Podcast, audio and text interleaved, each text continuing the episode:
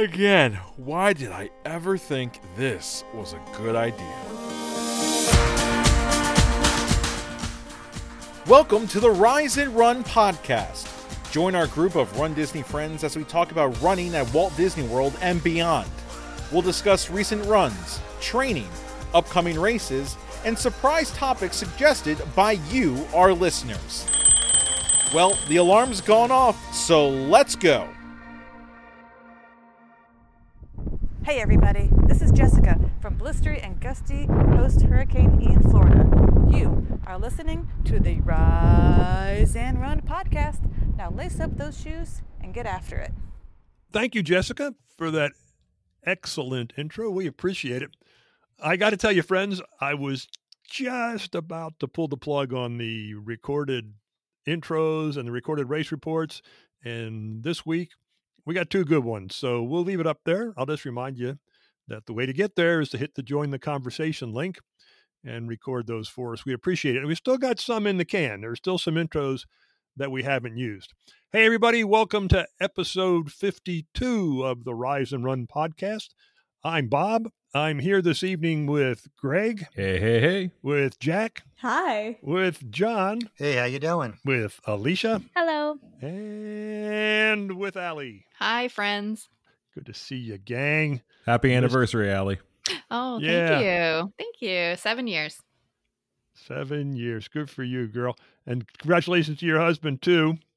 Thank you. Thank him for his artwork for us here in this recent uh, logo redesign. His, his help. We appreciated that. That's that's uh, dedication, Allie. Anniversary night, and you're here recording the Rise and Run podcast. Way to go, girl. We appreciate that. Oh, my friends, what do we got going on? We got an maybe a long episode tonight. We'll see. Uh, long runs are coming up, so folks have told us that they don't mind the episodes running a little bit longer. Uh, we're going to talk charity uh, fundraising and racing for charities tonight with our friend Peter. We've got Sherry joining us to talk about the latest Jeff Galloway app, which you may have seen posted on Facebook and on Instagram. And in the race report spotlight, we go to London. We were in Alaska for the race report spotlight last week, and we're just about halfway around the world in London, England for this one. Madge and Amy finished the London Marathon last week. Well, we are getting excitingly close to Wine and Dine weekend. By the time this podcast drops, there will be just four short weeks until Expo Day. We hope your training is going well. Four weeks till Expo Day for Wine and Dine, and 13 weeks till Marathon Weekend. Down to about 90 days. We're getting there, kids. Let's take a look on the training schedule. If you're doing the Wine and Dine Challenge, you've got a double up this week four miles walk on Friday or Saturday, however you choose to do it, and then 12 and a half for your long run on the next day. It's an off week because you're doing just three or four miles if you're on the marathon goofy dopey training schedule. Don't you? You know, ear- early on, folks ask the question, "Hey, when does this get easier?" And the answer is, it never gets easier. it's always difficult. It's always a challenge. But when you get to the point that you look at your schedule and you go, "Oh, good, I only have five miles," you know, you're getting there. Yeah. So that's a good thing. Hey, just one more quick note. I said the London Marathon is our race report spotlight. The London Marathon lottery for 2023 opened up this week. Uh, I know I put my name in. Anybody else here put their name in for London? Heck no. It's Mm-mm. in debate. Yeah. It's really in debate. It's one of these things where the odds of getting in are so long that I have no plans whatsoever, but I Yeah. put my name in. And if I get it, okay, I'll make plans. I think they announce uh, end of this month. You know, you never know though, because for the Boston qualifiers, they let everybody who qualified for the Boston Marathon in. So Yeah, they did. this year. Hey, they did, but I think that's a little different.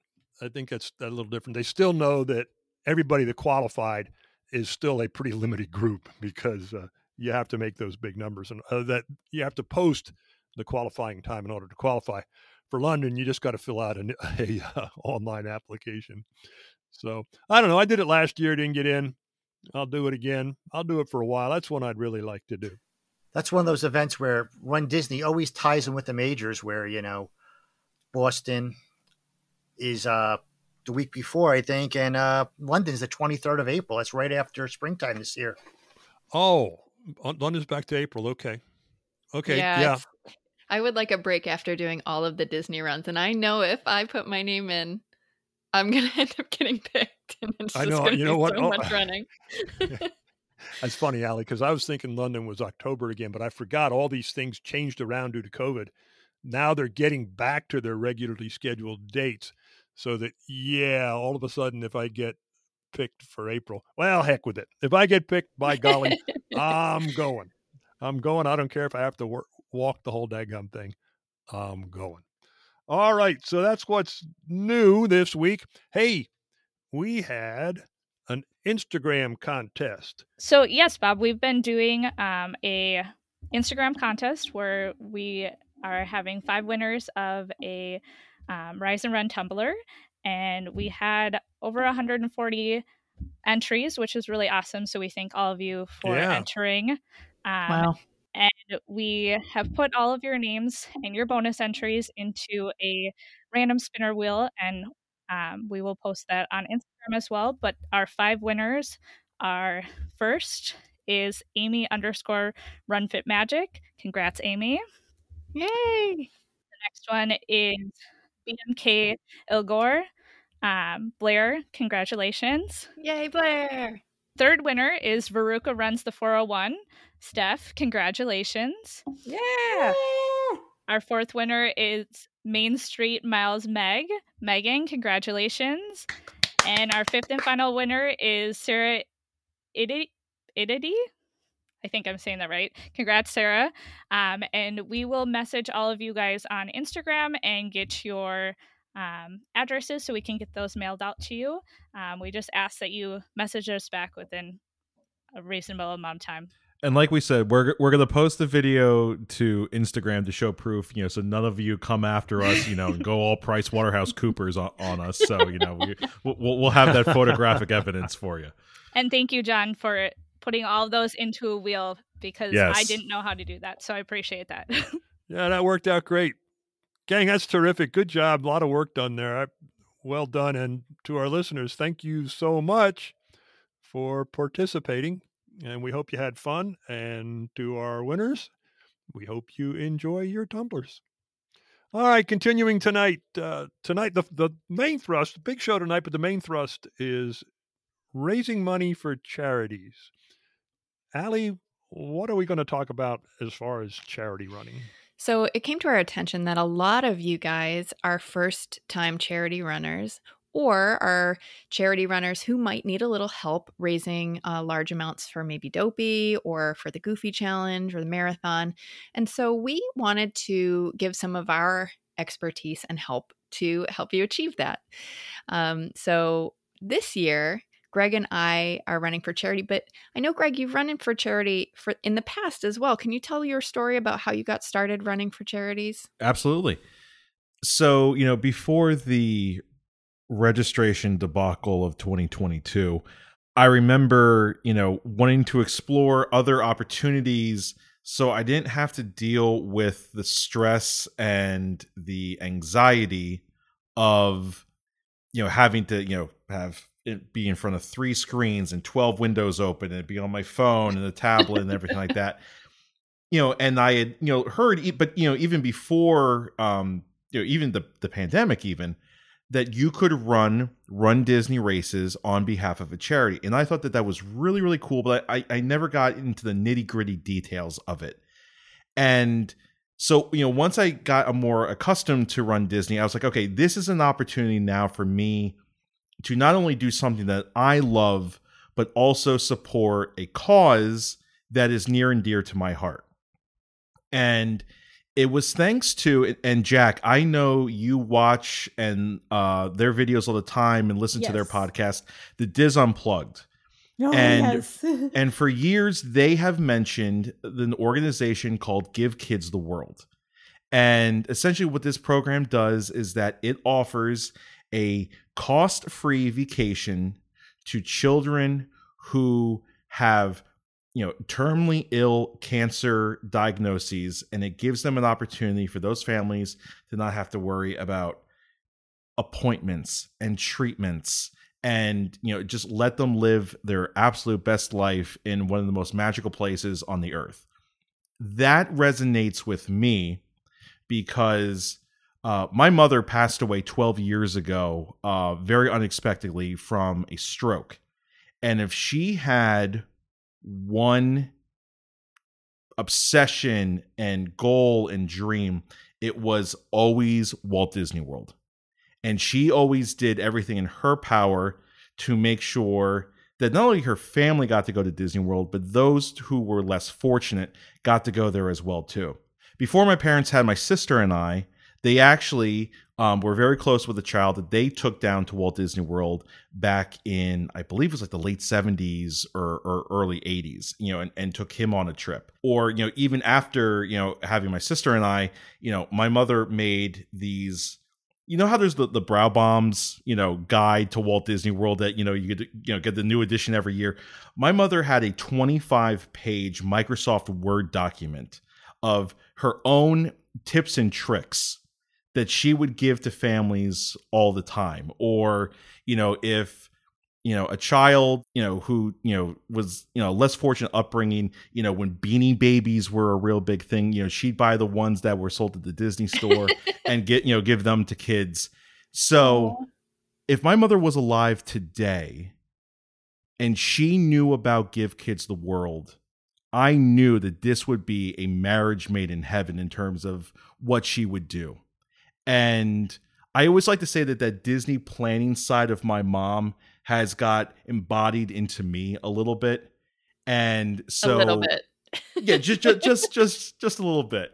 So yeah so to be able to continue her legacy of of helping others as it relates to Walt Disney World to me give kids the world is the absolute perfect charity. And then when i found out through the DIS and um like one of our former guests uh lisa uh you know she's run on behalf of give kids the world. You know so when i learned about the opportunity to combine run disney with this organization i knew it had to happen and i was so blessed uh, last year to run goofy on behalf of them and this year i'm doing dopey.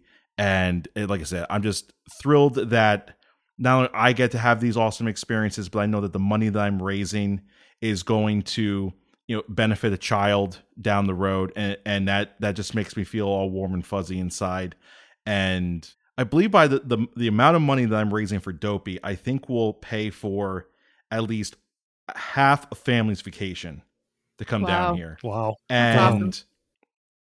I make sure that when times get tough during whether it's the training cycle or if it's the actual long run itself, I always remind myself of that. That makes the training miles easier for me. And I'm I'm just again so blessed to be doing this for them. But Ali, I'm interested to hear your story about you running um, on behalf of a charity.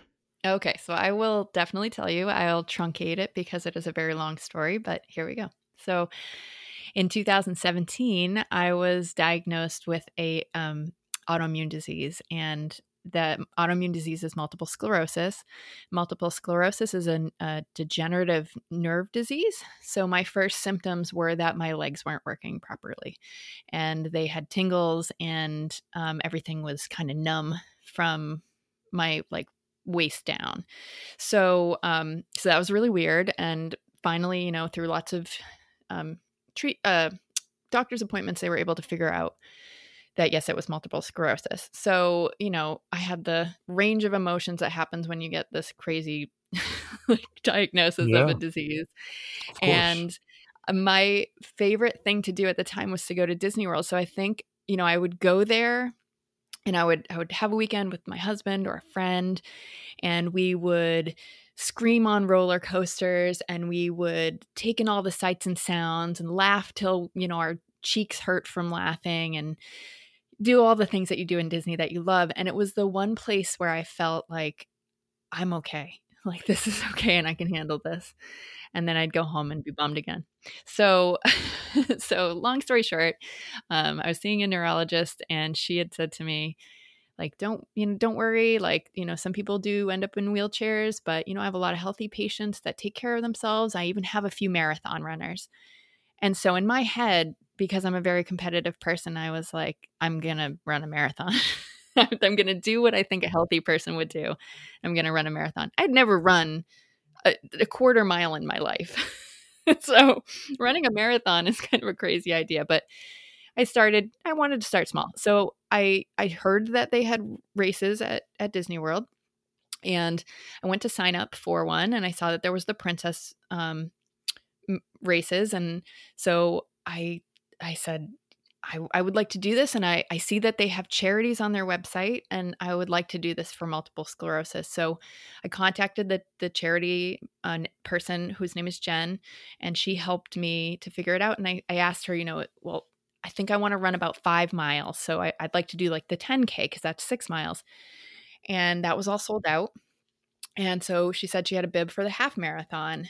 And I asked my friend Belle, who was running with me, Hey, Belle, I've never run in my life. Do you think I can do a half marathon? Not knowing how far a half marathon was.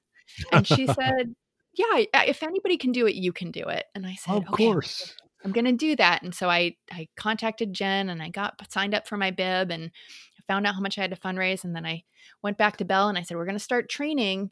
How far is a half marathon? And she said, It's 13.1 miles. And I, after a moment of panic, I, I sat down and we figured out a plan and I started to do it. And so um, so that's kind of my my story about how I started running. But you know, from there, I went to onto the marathon the next year, and I fundraised for that. And I went on to, um, you know, I had hoped to do some stuff in 20 and 2021 that didn't work out, but now I'm here again doing uh, more fundraising for um, the Dopey Challenge. So, um, so I did I'm sorry, I did a marathon, then I fundraised for Goofy, and now I'm doing Dopey. So, um, so yeah, so that's my story. Hopefully, it wasn't too long for you guys.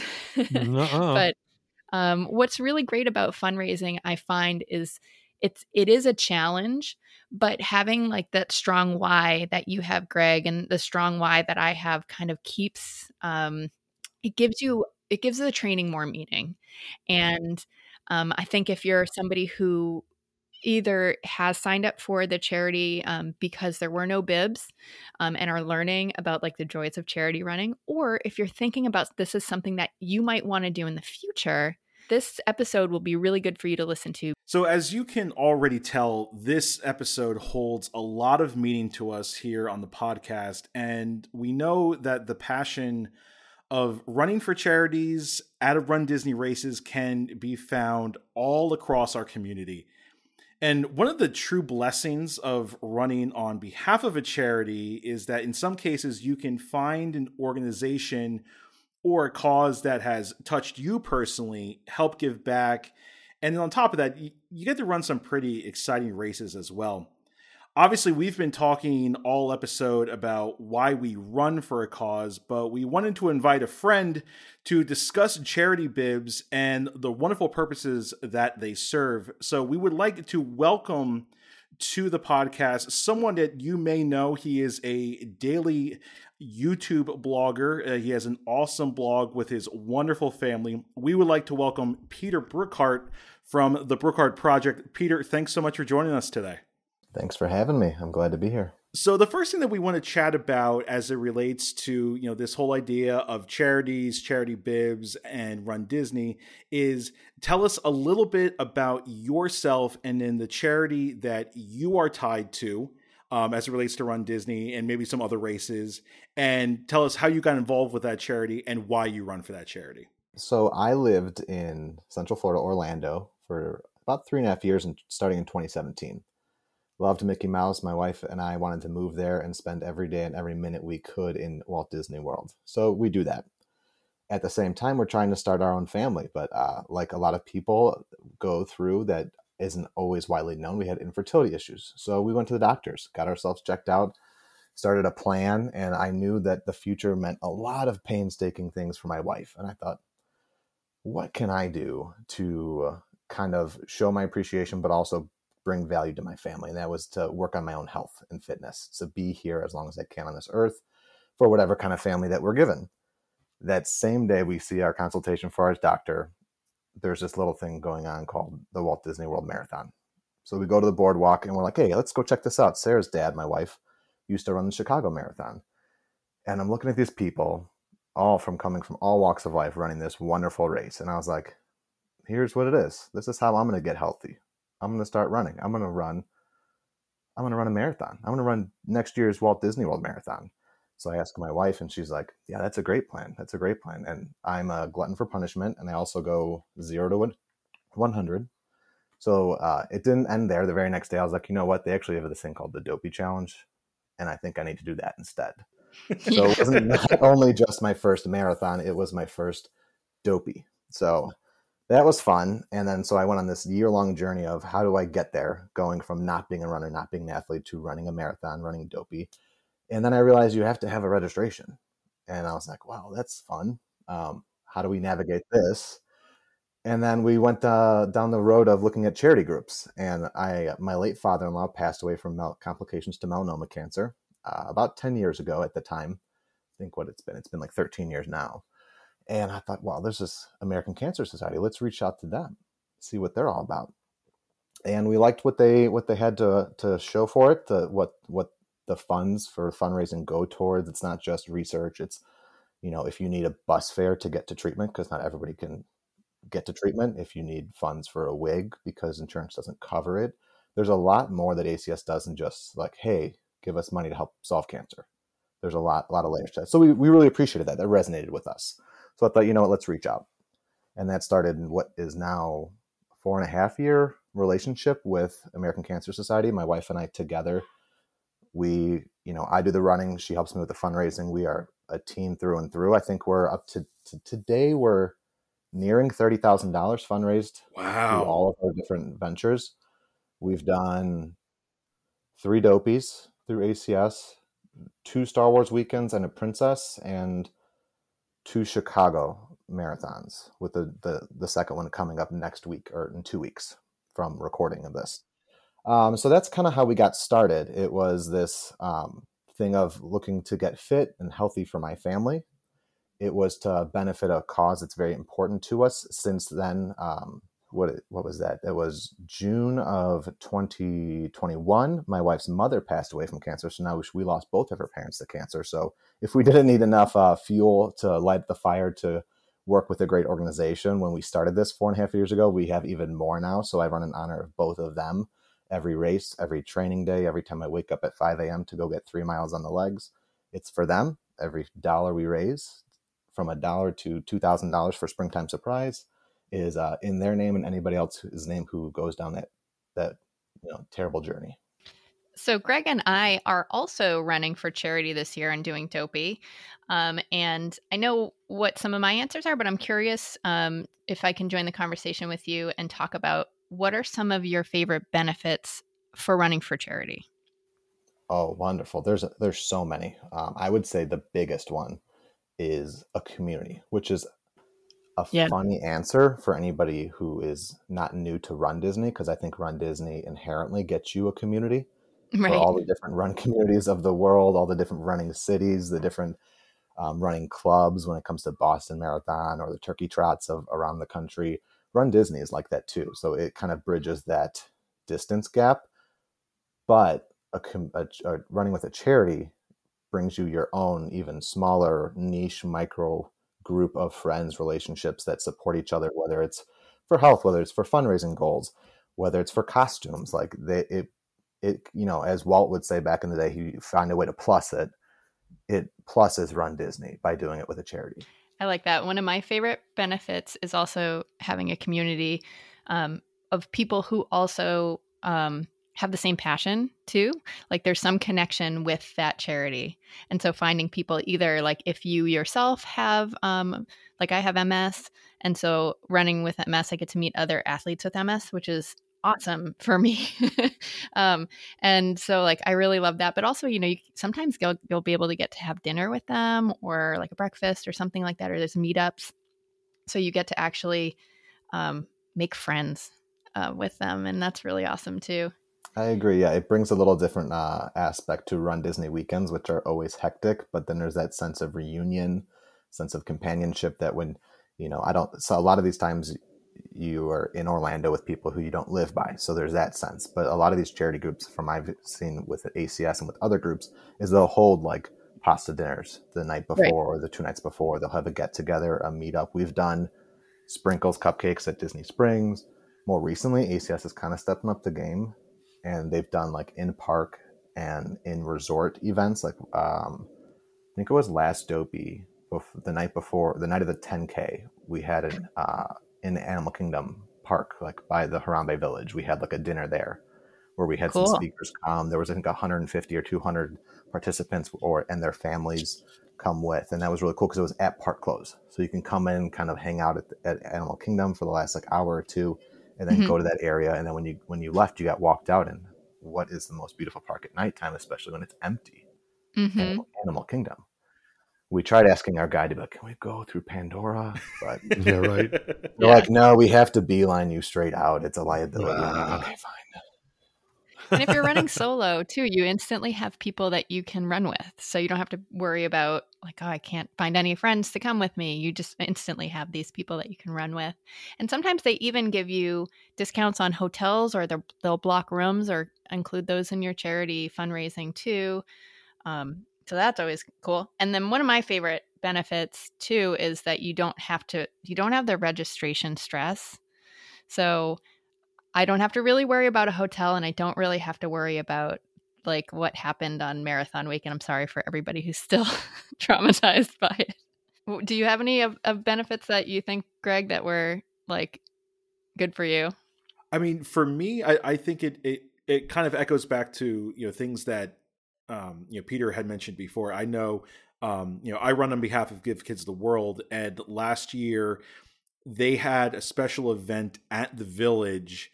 You know, it's kind of like you know a pasta dinner type situation. You know, it was very low key, and it, and it very well could have been low key because you know obviously we were still in the height of the, of the pandemic and and such like that.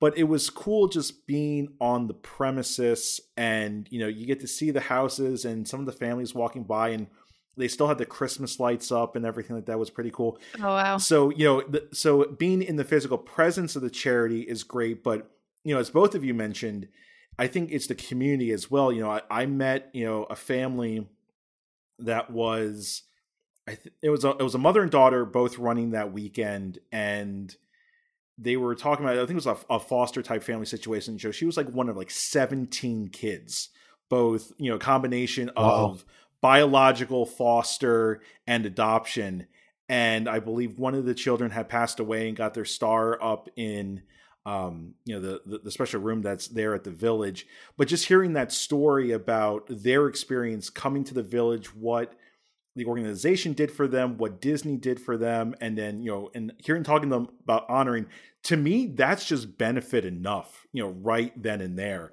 Um, Yeah. But obviously, you know, there's some great physical benefits, you know, to you know these charities as well obviously i you know we, we spend a lot of time now on the benefits but obviously we also want this podcast to be an educational piece for people who either are currently running on charity bib or might want to do this in the future. So peter can you run us through your experience of how do you go ahead and register with a charity? You know what is that research process like? Working with the organization initially in the beginning um, leading up to the fundraising and then the registration itself. Gotcha, gotcha. Yeah, it's a daunting task uh, to get acclimated to that environment and to kind of choose which which charity to join. I remember the first time I looked at it before I became, you know, good friends with ACS. That I was like, I don't know, where do I even find this? Because you know, depending on what time of the year, Run Disney won't have their charity list up. It usually has to be around a registration period where they'll have the ones they're working for. And then so I'm like, okay, well, am I are they really affiliated with Run Disney? How do you know? Do they have bibs? Because the other brass tacks benefit of a charity is uh, a lot of them you can have it set up where you're not paying for your registration, which was another reason why I did it. I lived in Orlando at the time. I wanted to do every Run Disney weekend. That can get expensive, um, so I was like, hey, if I can fundraise well, I won't have to pay for my registration because ACS will cover that as a portion. I just have to fundraise a whole lot more money. Um, but getting back to your question, um, there's a lot of different organizations that that that benefit all different kinds of things from cancer to MS to um, Give Kids the World to Pause. I think has has some organizations. There's animal benefits. There's there's a, a plethora. Um, Autism Speaks. There's a million. So kind of like to find a list of Run Disney charities and and look at what they what they work for, towards and and why. I at the time was a little skeptical, so I was like, I want to make sure what um, the organization I'm working with actually uses the funds well, uses the funds for the right reason, for the right appropriations and everything. Um, so once you get past that, like kind of homework, then it's just kind of bridging the gap of reaching out. A lot of them, especially with how crazy Run Disney registration has been, has been changing how they register. I know American Cancer Society actually does kind of like a waitlisted queue a few weeks before actual Run Disney's list so that they can kind of um, gauge how many, what the interest level is. And that's kind of like okay first come first serve then once they get their contracts solidified. Um, but it's pretty straightforward. It's kind of usually just sending a request over to um, some kind of form or intake intake link that gets you introduced to their contact at american cancer society uh, i've gotten really close to them her name is uh, jenna leanwall and she is now the run disney acs contact for every single weekend when i first started running in 2018 they had a different acs contact for every weekend which every company, every organization to each their own. But uh, there was benefits to having Jenna being consolidated as the only run Disney because she's kind of like us. She's a Disney nut. She did the Disney College program the same year I did in 2011. And so she has the Disney bug like we all do. So why not take this person in an organization and mount them to lead the charge behind all run Disneys? So um, from that point at registration, you kind of you typically sign a commitment hey, I need to fundraise $750 for this 10K or $1,000 for this half marathon or 2500 for a Dopey or something outrageously large like that. And that can be daunting, but it's usually straightforward about what are the due dates? How, are you supported by the organization? Do they give you a website? Do they give you flyers? Do they give you different templates? Because um, there's, you know, the world's your oyster when it comes to fundraising. You can use anything from snail mail to Instagram to your family and friends to your church to your hospital, your community in person or on the internet. Um, so once you register, you, you start the fundraising and then you just kind of chip away at that. I, w- I would say that's my biggest motto when it comes to fundraising. I've been doing it now four years, four and a half years, and it's just chip away at it, no matter how small or big your goal is. Just every day or every week, try to do something for your fundraising. So with my charity, I think it's somewhere between 60 and 80% before you're actually allowed to register for your bib. So you have to have a big chunk of your fundraising done. You can't just go, yeah, yeah, I'll fundraise and then never actually fundraise. Um, and I'm not sure if that's the same with other charities. Is that something that you've experienced as well? I have seen that structure, um, but I've really only committed to ACS before, but doing the research I've seen or talking to other runners who run with, you know, Autism, Autism Speaks and other organizations that I've, I've heard of that. ACS does it a little differently where you have to put like a credit card down or something for uh, yeah. they'll charge a dollar and they say, hey, you have until like two weeks before the race and whatever the delta is between what you fundraise yep. and your commitment, we're going to charge that card. Now they do since that's two weeks before the race, they do usually have a clause where it's we'll keep your page open for about two or three weeks after the race. And whatever you fundraise, say you hit your goal, you can request ACS to refund what they charged you.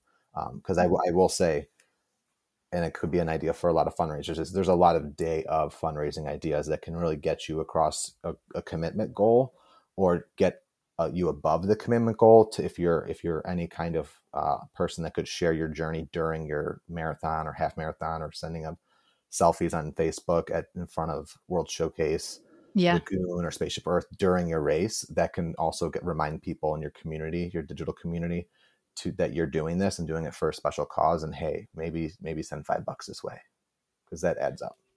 Okay, so we talked about finding your charity. We talked about a little bit about how to sign up and what some of the benefits are. Now you've you've joined your charity for Run Disney. How do you even get started thinking about raising all that money?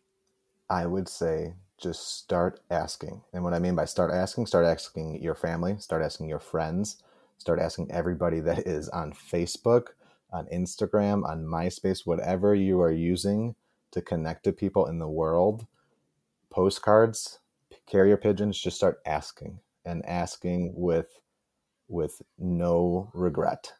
So that would be my first thing is just to start get the feeler out there because you never know who might come out of the woodwork and, and donate towards your fund. And when I say ask without regret, I think every month or every couple weeks, depending on how much time you have to fundraise, you ask that whole population again because they might not think they might be going to Publix or the Jewel or whatever grocery store you live near when they get that email or that message. And then three weeks later, when you ask them again or send a feeler out again, they might be have learned that hey, their neighbor was diagnosed with MS. Hey, I found out my grandma has cancer. Hey, I just am in a giving mood because you know Christmas is coming up or Thanksgiving, and you never know Yeah. when you're going to get the yes from your your family and friends. So just consistently trying that, sending the feelers out there is probably like the basic line of fundraising. Now you can do a whole lot of things.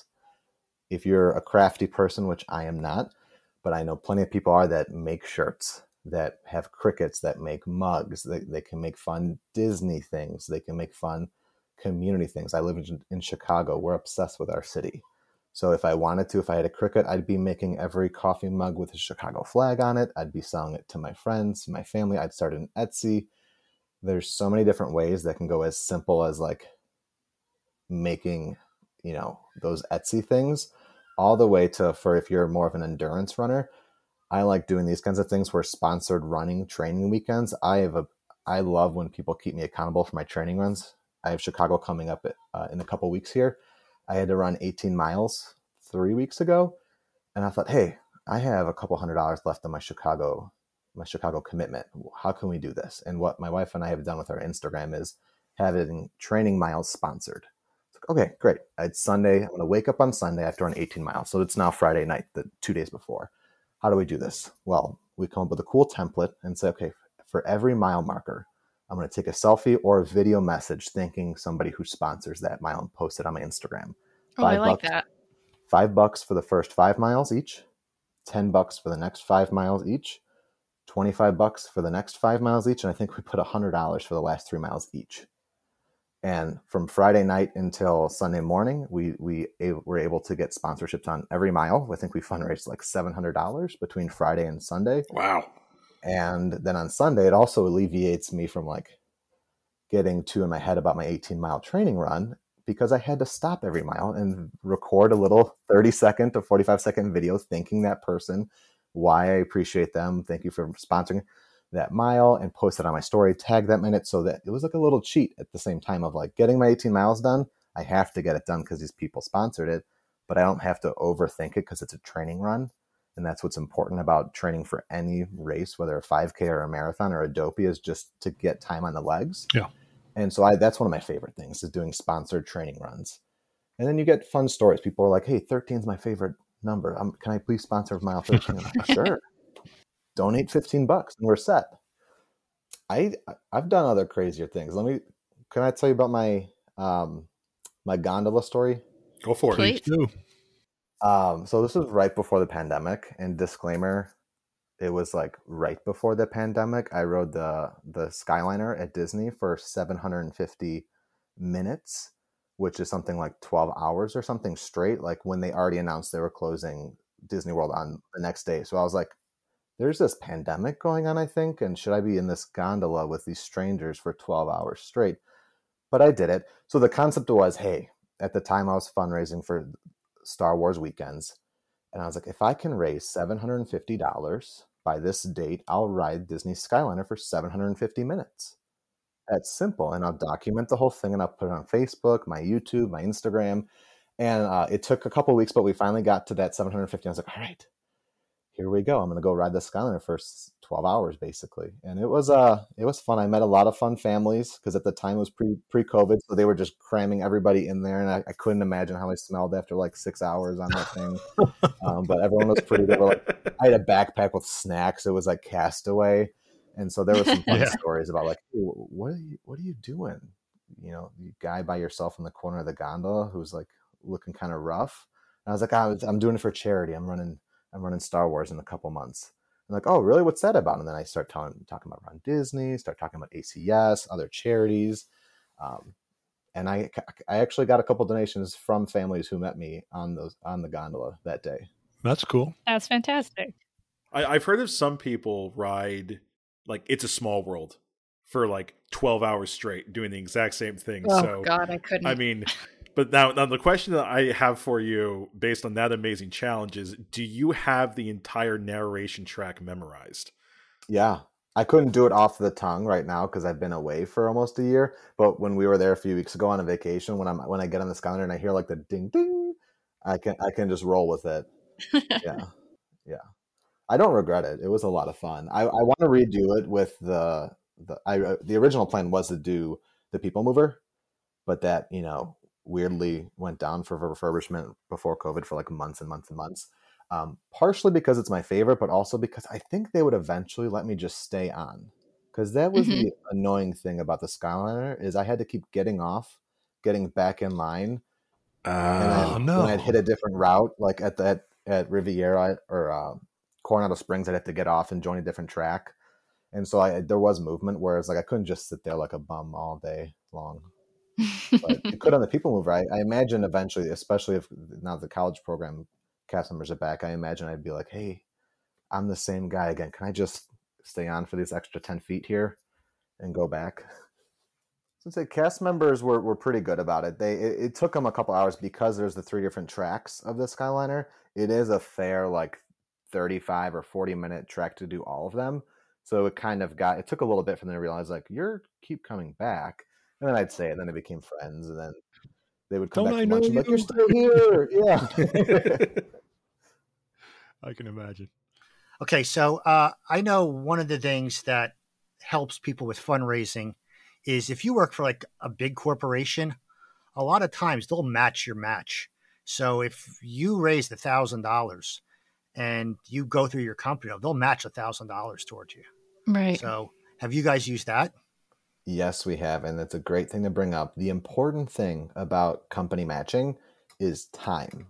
Is you you need to be you whenever you're asking or talking to anybody about making donations, remind them to look in the company donations and remind them that you kind of need them to fill that up sooner rather than later because it'll take some time. Some companies upwards of two to three months for that check to get sent to American Cancer Society or whatever organization, and they process it that way. It's not very immediate. So for those people who are kind of really close to hitting that commitment goal, you want to make sure that company match happens before that goal, or else you're going to be kind of stuck with that that commitment till after that, which is still great because the company is doing good for for whatever organization you're working with and society as as a whole. But that's a huge thing. We have a American Cancer Society, and I'm sure other groups do too, have a lot of committees, have a lot of resources to build your communities. Um, American Cancer Society has a general organization. They also have Team Determination, which is their like endurance running team, and that is what manages the Run Disney accounts. And then now we've, because we're all special Run Disney people, Jenna has started a Run Disney ACS committee that that works towards just helping you fundraise. And a lot of these people, there's some like good evangelists about do not forget about company matching because it is the easiest tool and uh, oftentimes great tool. I always convince my siblings at times to like funnel their donations through my mom because then she'll donate and her company's got a bigger match because sometimes it'll be capped at a hundred dollars. My company's a hundred dollars. Hey, you donate a hundred dollars, we'll match it. Well, what if I get my my brother, my sister, my dad, my uncle, and my grandma to give my mom fifty bucks each, and then she donates four hundred dollars? Well, her company will match the four hundred dollars. Oh wow. Yeah. So rather than me being capped at a hundred, I could actually give that to my mom to donate to me, and now it's two. Yeah. And the companies, they also get a benefit from donating to charities and they get a tax write off. So it's something that they want to do. So, speaking of other businesses, places like grocery stores or banks, or, you know, you can look online, there's a lot of places that are looking for donations locally um, that you can reach out to and ask for ask for donations. Disney Disney does do that, but they don't do charitable donations for Run Disney runners. I did look that up. um, but stuff like that is really um, overlooked, like you were saying. It's just easy to miss. And if you could do um, half your fundraising in corporate fundraising, that's that's makes it a lot easier for people who go, well, I don't know if I can ask my friends and families and raise, you know, two thousand, three thousand dollars for this charity. Um, you can look into corporate things. And another corporate um, way that you can fundraise is you can partner with businesses. Um, I know one of our sponsors, Fluffy Fizzies, was doing um, kind of a they're a bath bomb company and they were making specialty bath bombs for people and when someone bought them 40% of that money went to the charity so that was really helpful to the people that worked through their company to fundraise um, because i think they raised quite a bit of money for the charities um, and other places like i think there's like a local pizza place here that will do it if you if you want to put on an event and they'll donate like a portion of the the pizza money have you ever done anything similar to that where you partnered with a company? We've done once where it was a coffee roaster. It was back in 2018. I think we only did it for one of the races where they had a special code. Um, they used like Brookhart or something along that lines, and then a certain portion of those those funds did go to an American Cancer Society donation in my name to go to my account. Um, that is a huge, huge, you know, like secret weapon there, and it goes back, Ellie, to just asking. You might not ever think, "Hey, your local Dunkin' Donuts will ever donate to you, but that might be a franchisee right. and not a corporate store. And that person might have a sibling that has MS. And it was like, yes, 100%. Mm-hmm. I'll give you, we'll do a whole this Saturday, come out with your posters, put them in the window, and 10% of that Saturday's sales will go, we'll write you a check at the end of the day for that amount. You mm-hmm. just never know. And you think, oh, what's, what's, what's 5% or 10%? But it's a Dunkin' Donuts on a Saturday. Come on. That's even if it's a hundred bucks, which is going to be plenty more. Right. It's amazing. So yeah. always ask. I feel like there's a company that I I I think it's called Got Sneakers and they offer fundraising for it's like you donate your old sneakers and for every pair they give you seven dollars. And so if you can like organize an event um, where everybody that you know who's in your running community comes and brings you these you know their old sneakers um, then that can like help you with your fundraising goals. Um, do you have any ideas for for events that people could hold or like different ideas that they could do? I know like when we did um mine we had a like i'm a roller skater so we did a skate night and that little skate night we sold like seltzer waters and we sold some like i don't know little treats and stuff and and we raised like $300 that night and, and we had a fun time doing it so i feel like that's something that is easy for people to do is like have fun with your friends and um, do you have any ideas for like what people could do to like hold events or anything like that yeah well a big one i've not done this myself but a lot of people do this in and outside of run disney charity communities is uh, like super bowl squares football squares any kind oh, of yeah. sporting squares that's huge quick way to make a, a couple hundred dollars on your fundraising get your friends together watch whatever games or super bowl or get do it via the internet that's huge. I love what you said about selling seltzers, bringing like friends together. Like we have a huge, a bunch of volleyball courts over here right off Lake Michigan. Yeah. And I know a lot of people from from my neighborhood that would do just like giant volleyball weekends of getting a bunch of friends, have a little tournament, ask for a five dollar entry, and say that's going to go towards this this this fund. Well, if you can get forty people to sign up for that, that's a couple hundred dollars right there. Really quick, really easy. Now add on top, add some concessions if you have their friends coming out have a whole day of it. Now charge a little bit more for that. Go to a Sam's Club or a Walmart and buy that in bulk. And now you can charge a couple dollars for each of those items. It's it's very easy. You can get creative with it. Almost anything can be a tournament, anything can be an event.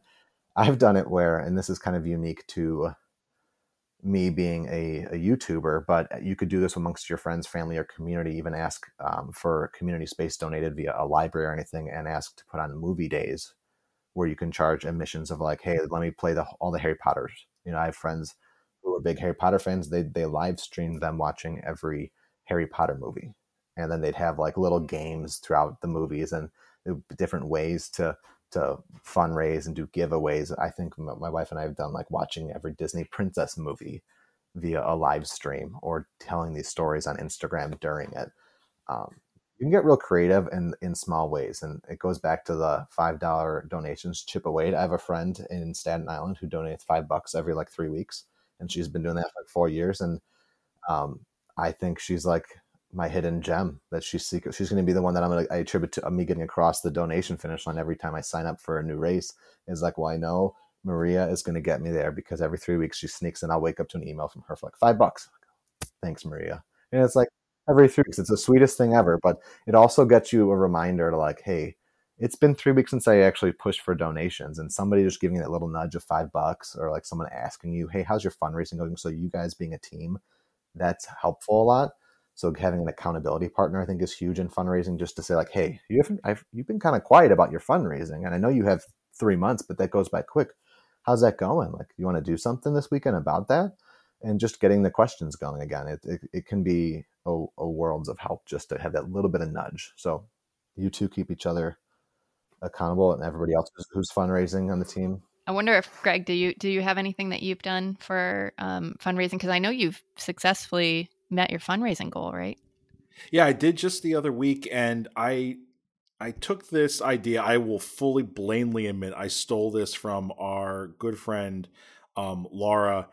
Um, you know, she was, and, I know a lot of other people start copying this as well. So I know this is real big with the Kelsey's Hope crew, where you know on Instagram or Facebook or whatever, you know, it was you know, and, and Peter, you were talking about this earlier, but you know, the whole idea of sponsoring the mile because it was one of those things where okay you know I, I, took what i needed to raise for dopey and you know i subtracted my my entry fees you know slash donation into it and then divided that up over 48.6 miles. And then just rounded that up to a round number because you know to me if it was oh well you know give what you can okay sure I, i'm extremely grateful for that you know whether it's a dollar five dollars or a hundred dollars.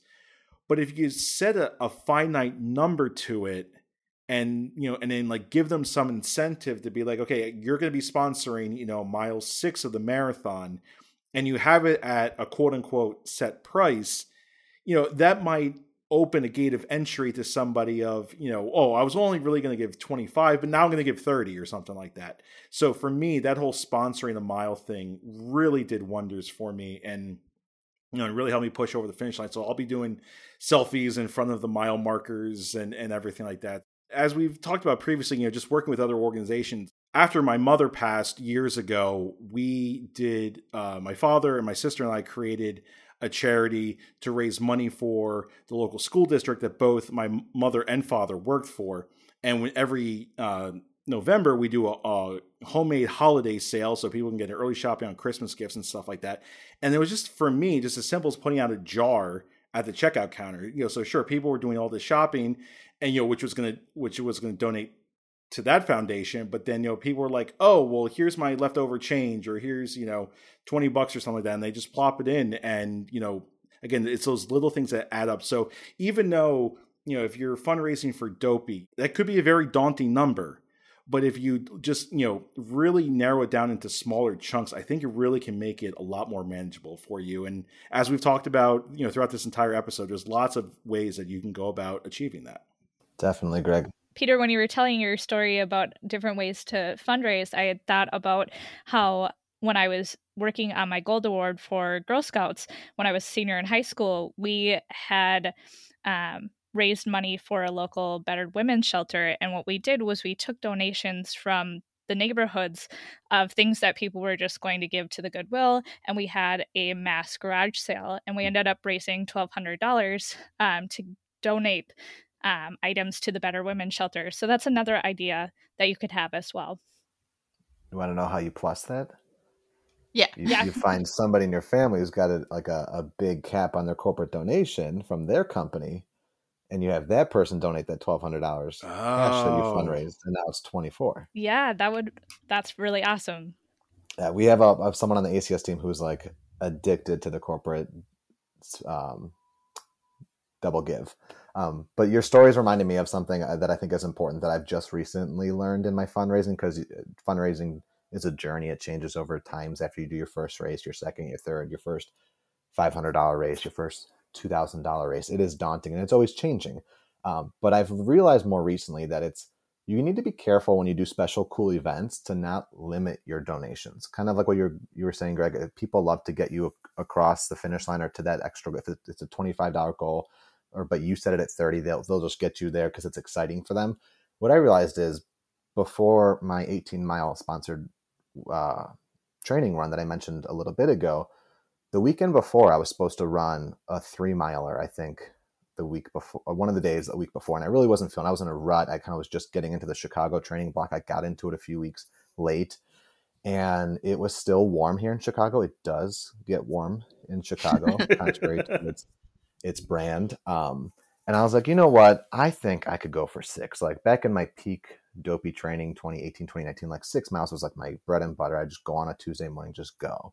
So I was like, I bet I could do six miles. Like, you know, what if we do something fun? We haven't fundraised in a while. I was like, let's see if we can get a hundred dollars f- donated in the first 30 minutes of this this run because it's supposed to be I, my commitment to my my training block is three miles. Okay, great. And I was like, you know what? Right before I got the door, I, I told my wife, I was like, what if we what if we go a little crazy and say, we don't say it yet, but we get that 30, we get the hundred dollars for the first three miles. And if we get to six, or if we get to another hundred dollars, so two hundred dollars total within this is what it was. If you fundraise the hundred dollars by mile three, I'll run six miles. And then at that point, my wife went, Yeah, but if we raise another hundred dollars to two, by the time you're done your six miles, you have to jump into Lake Michigan. I mean, you're gonna you're gonna go on Instagram live and you're gonna do it. And I was like, okay. And it was like very quickly, like my sister came in there and just spot donated hundred dollars because she hadn't donated in a while. And I was like, well, that was great, but it also kind of took away the fun because now we're already at our goal. But then we did get that other hundred, and I was like, okay, great. Now at the end of the six mile run, I have to I have to jump into Lake Michigan. And even though it does get hot in Chicago, it's still Chicago, so Lake Michigan's always cold. So I went on Instagram and I, I jump into Lake Michigan after my six miles. And it was a lot of fun. Quick two hundred dollars for American Cancer Society. But then a week later, we raised over seven hundred with that eighteen miles, and I thought we we kind of pushed on our Instagram to fundraise more money after we hit our two hundred dollar goal, but we we I think we got like ten more dollars, and I was like, wow, like as society, like human engineering, almost stopped wanting to donate to us because that day we set a goal of two hundred dollars, Mhm. we got it, and so it was like, yeah, I don't need to donate to the Brook Hearts. Like they got their goal for the day. Then a week later, we were able to fundraise an additional seven hundred because we set our goal much higher. Like, where were those same people that were watching my Instagram story for the 200 the following week? But it's because we hit our goal. So when you're fundraising in your journey and you come up with these little little goals, if you see the opportunity to not limit it so much, you'd be surprised at how far your your event or your special fundraising experience that you're doing could go if you don't set the bar too too you know too much of a line in the sand. you do a lot of uh, charities for different races. Uh, so you so you said you're doing Chicago. You're doing uh, one of the Disney races this year. Doing both Dopey and Springtime Surprise. Charity run raising for multiple events. How do you feel like you're not going to the well, you know, over and over to the same people? I do. I do feel like I'm going to the well for the same people and over and over again. But what what we do is we spice it up with different kind of fundraising events. Sometimes it's like a cold call, like on Facebook. American Cancer Society can link your fundraising page to Facebook fundraiser. A lot of different organizations can. I'm not sure if Give Kids the World or any other organizations do or don't, but American Cancer Society can. So what I'll do is I won't hit the same form of asking for donations every week. One week I'll do Facebook blasts and say, "Hey, here's my link. It's it's got the progress bar. People love to see that thing grow, especially if it's in that like t- last 25%. They want to see you succeed because people like that. So like one week I'll, I'll do Facebook blasts. The next week I'll do Instagram driven things. The next week I'll do a YouTube live or something like that. The next week I'll be like calling relatives or neighbors. You'd be surprised at how many donations you'll get from postcards. Postcards with the link or even for some of uh, your older generational family members, print out that donation form, stick it in an envelope, stamp and everything to mix it up. So in reality, you're still hitting that same well, but in different ways. And that's going to hit their emotional rece- receivers in different ways. And you'll never know that fourth time they might finally feel driven to donate to you. It's interesting that you mentioned Facebook because that's where a lot of my donations had come from. Um, just because it's so easy, they make it really, really easy to donate. Um, and I find myself when I see like we have on our Facebook group a list of charities, oftentimes um, my credit card's already stored in Facebook. So I just like snap So donate like 10 15 bucks to people just to to be helpful when i have to go get my credit card out of my wallet and like put all the information in then it's a little harder so i, I find that facebook is a really overlooked um, venue because a lot of people do donate through there and it's also really easy to reach all your friends um, through it Yeah, I mean, obviously, in this day and age, I know there are a lot of people that get frustrated with Facebook and you know decide to you know get off of it and everything like that. But I mean, to me, I still find the good in it, and it really has been beneficial not only to create a community but also to generate you know these charitable donations as well too. And and what's really nice is that you know God bless technology, but that you know a lot of these donation sites like uh like classy for example I, I know that's what um give kids the world uses you know there's that special integration where okay i created my pay you know my individualized fundraising page but then i can just by a click of one button it automatically generates a whole facebook fundraising page for me. And then those two programs can talk to one another. So you know maybe someone's not going to click directly on my facebook link you know because it, maybe it gets lost in their news feed or something like that. But you know here if it's you know you're providing updates via that fundraising page itself and they just donate via Facebook, then it just syncs right back up there. It gets added to your total, and you're rocking and rolling, which is really nice. right so don't overlook that eliminating that friction is key and when i first started running with american cancer society they weren't integrated to facebook and i run for my family for my personal health and for my late family members who have passed from cancer i would reach out to my family who's their brother-in-law their their their brother their brother-in-law their uncle their cousin it's all the same person my wife comes from a big italian family so we got lots of relatives they're all connected to this man who i was running in honor of and if I'm being honest, I'm not putting them on blast, but the first two ACS running weekends, almost none of our family donated to that to our to our cause. The very first time, I think it was a Star Wars Run Disney weekend, ACS finally said, "Hey guys, we finally integrated with Facebook fundraiser. Give it a whirl." I connected my face that that fundraising page to my Facebook. I posted it on my page. I put my wife posted it on her page, and all of a sudden, every aunt, uncle, cousin, nephew who had never donated before to our to our causes, all of a sudden they pretty much sponsored my entire Star Wars running weekend because within the first weekend they're like, "Hey, yeah, we'll give that for Uncle Jim. We'll give that. We'll give that to Mr. Ryan. Like, of course we will." And it's like, "Well, where were you guys the past six months?" But it was that eliminating the friction of like, "I love my uncle. I miss him." Boom.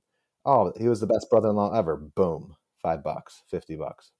And it's that the friction. Get rid of it, and it'll open those doors. And there's another key thing too. If you once you, one, you have to check to see if your charity will sync up to Facebook, and then the second thing you can do is use that invite button on the Facebook uh, fundraising page, and that will make it show up in their notifications. Um, and that's a big thing because sometimes when they're scrolling by, they might not see your little post that you p- posted. But if it's in their notifications, it'll say, "Hey, you know, Greg is running for Give Kids Kids the World." um, would you like to donate and you go well, yeah i didn't know he was doing that and you get a lot of donations that way too I think with Facebook, it might be a little hack. Is um, you know, with those branded comp like organizational donating pages, sometimes they're a little clunky. So I know a lot of them. You can be like, oh, let me copy and paste a link on my phone and text that to my neighbor. Well, that might be like, oh, that thanks for that, but that looks weird. But if you link it to Facebook, you could send them the Facebook link to the donation and they'll they'll they're much more you know everybody is on facebook now as much as the internet can be a scary and dark place it's a wonderful place greg like you said but i feel like everybody's parent grandparents cousin aunt uncle neighbor everybody's got facebook even if they don't use it avidly they all have an account now so it feels more welcoming for them to get a facebook link in a text message or an email from you than maybe this website that they're maybe not comfortable with or they don't like the interface or it's a little confusing but that Facebook is a bit seamless. so i want to touch back to using your skills that you have and using the platforms that you have to be able to build um, ideas for fundraising so so peter you obviously are a talented blogger and you have a big following on your video blog And that's a great resource for you to use to be able to reach out to people you mentioned, you know, doing Facebook Lives and things like that. Um, that might not be something that someone at, listening at home has access to. And so I want to kind of talk to people about, um, you know, how can you like, and, and other people can think of ideas too, but how can you use what you're good at to your benefit? We've talked a lot about different ways to fundraise, different mechanisms we can use, different ideologies. But I think what we can't forget is the why you're you're fundraising and why you're running because it doesn't matter what medium you use, whether that's Facebook, a letter, a phone call, a postcard, or a meeting at your school or your church or wherever, but to tell your story, to tell your why, so that people just don't think this person wants money from me. It's make them feel the emotion you feel for when you signed up or why you signed up. Tell that story, and and that that means differently to different people. I'm very open. My wife's a very open book, and so am I. So we're able to talk about her losing her father and her mother and having other cancer scares in our family. And we use it to advocate for getting checkups on skin and get your, your yearly checkups. We're open about that. And so some people aren't as open. But if you have that connection to whatever cause you're fundraising for, even if it's not your motivation, you don't want to expose that to the world or to your communities, use that as your your motivation to say the stories of others that have in related to your cause, like MS. If you don't want to talk about your diagnosis, but you can, that drives you to learn other stories to tell that story, or like me, uh, my family going through infertility treatment, using that as a basis for being healthy. If we don't, if we're having a rough time, even like that, usually we are open, but this month we're just not feeling it. We'll talk about stories of people that we know have shared their story. Bringing it back away from running a dopey bringing it back from running a turkey trot or couch to 5K. Why are you doing it? And I think that is an important piece that is your biggest asset in fundraising is to get that story across to people in whatever way you want.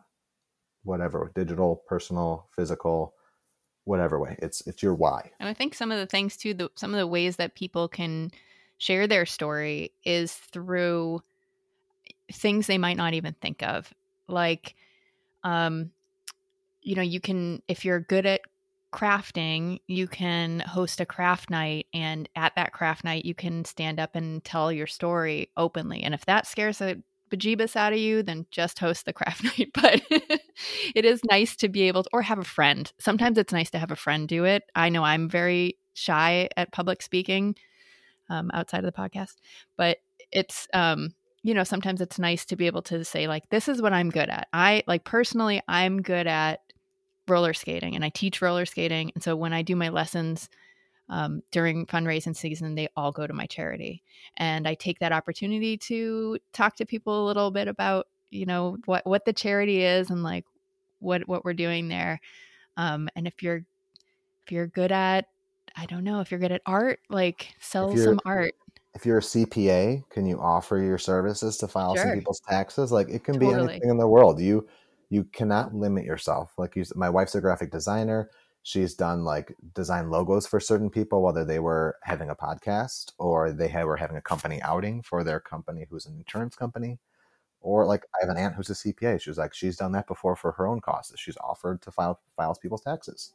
That's, or if you have an aunt that's a CPA, you can ask her if she'll donate her time to do something else. Or if you have a friend who's an artist, maybe they'll donate some works of art that you can raffle off, stuff like that um, yeah, really looking outside to your community um, and giving, giving giving them the opportunity to help you. Sometimes people can't help you monet- monetarily; they can help you in other ways.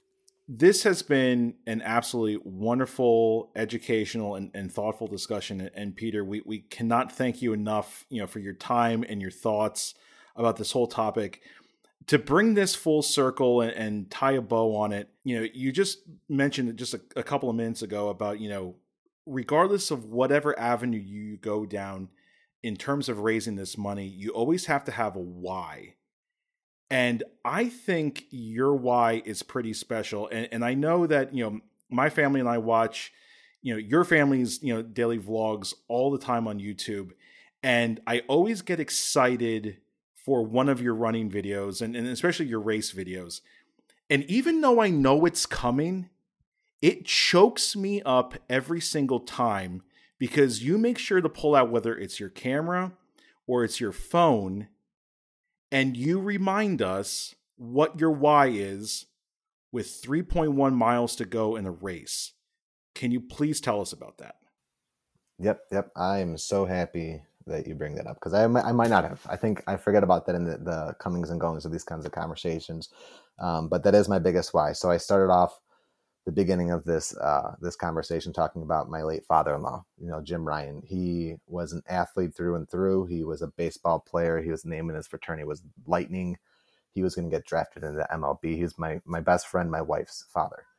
Um, in high school when we were dating, because we're high school sweethearts, um, he would go. I'd come over to their house to hang out, and he would he would just have a great big Italian dinner, you know, delicious home cooked meal. And he'd be like, "All right, I'm gonna go for a quick 5K," and would pop on his shoes, hop out the door, and about 30 minutes later, he'd come back and I'd be like, what? I never played any sports. Not, I was like, Sarah, is that, Sarah, is that real? Like he just ran a 5K? Like what is, and he just did so nonchalant. He came back and he was like trying to hang out with me afterwards. And I was just always blown away.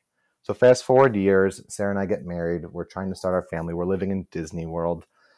And I need to be healthy and I need this motivation to to hurt to get over these hurdles of infertility for me to start my family to be my own father figure to my family.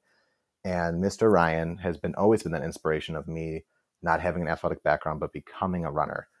I always just remember him saying, "I'm going to go for a quick 5K." And so no matter what race I go on, but specifically a lot of times the half marathons and marathons, the the the the race doesn't end at 26.2 it ends at 23.1 for me because I, I i when i hit that mile mark at 23 i think i've done it. Here i am mr ryan. And i always say to myself and you know i share it sometimes on my different mediums is it's time to go for a quick 5k because at that moment i don't need to go fast. I don't need to go slow. I don't need i can walk it if i want.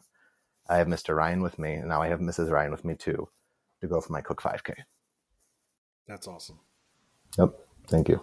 Peter, again, from all of us here, thank you so much.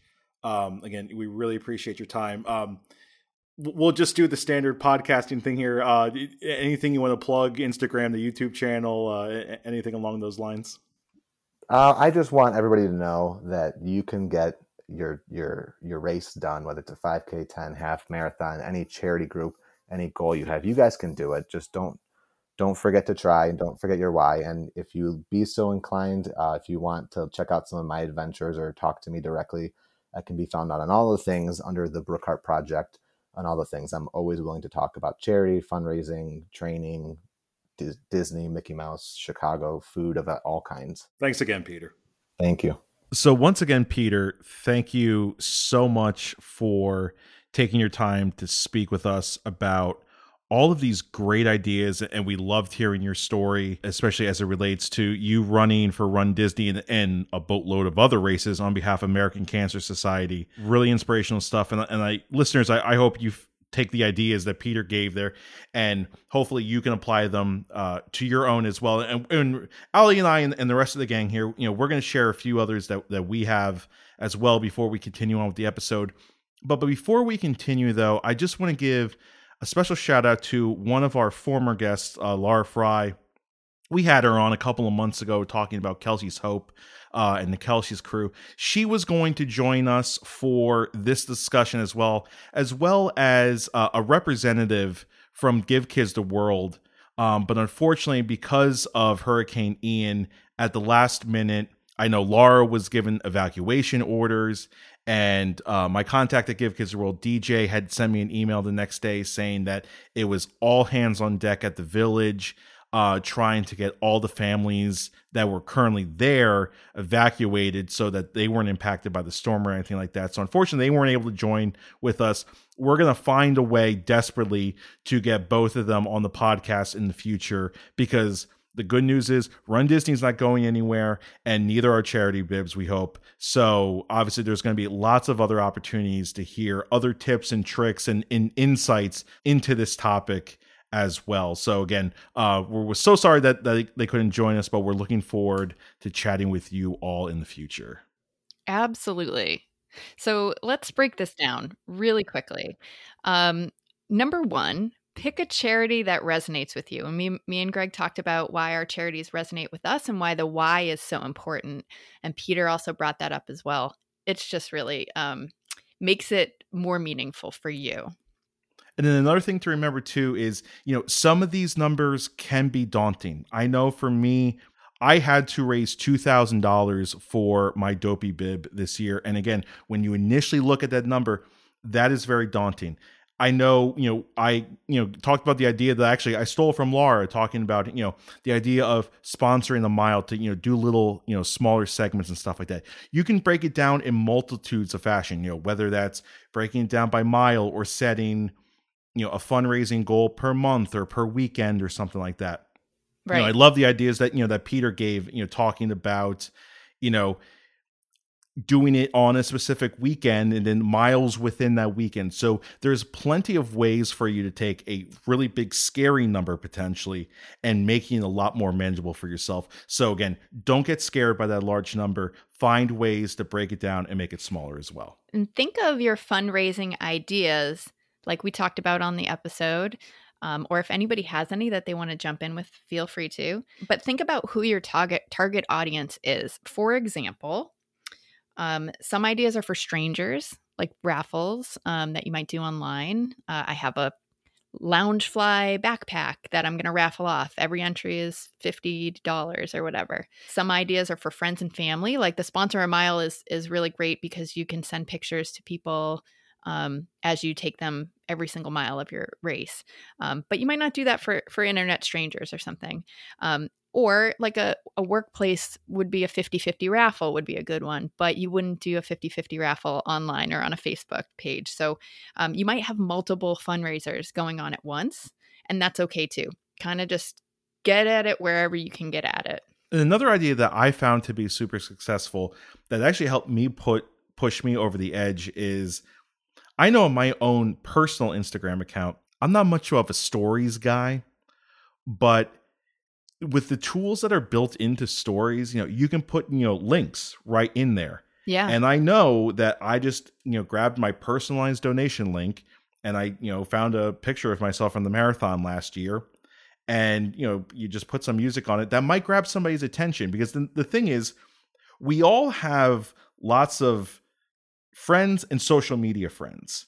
And, you know, even though you might not talk to that person on a constant everyday basis, they're like, oh, there's Greg. I didn't realize he ran. Let me Yeah. see what this is all about. And and it's an easy click. And I remember the first time I did that, I got about a hundred dollars of donations within the span of two hours from people that I know, but I don't talk to on a consistent basis. So there's lots of untapped potential when it comes to varying forms of social media. And just keep asking too, because they might be at the grocery store when they see that post, but then next week they're sitting at home watching TV. So, Mhm. you know, the more you ask, sometimes people think, oh, it just made, sounds like I'm asking for money and I'm just bothering people. You're not. You're just giving them the opportunity and they can scroll on by if they don't need it right now, you know? So, um, yeah, so just keep asking too. As someone who donates much more often than I ask for donations, there are times I just forget. I mean to do Yeah. it, and I just forget, and I need to see it a second time. So yeah, don't be afraid. And the other thing, you know, we, we talked about before about, you know, that especially for the longer distances or depending on the charity itself, you know, again, the large goal number can be daunting. And, you know, something, you know, we talk about hitting a wall when it comes to our training and our running. We may hit walls when it comes to fundraising as well, too.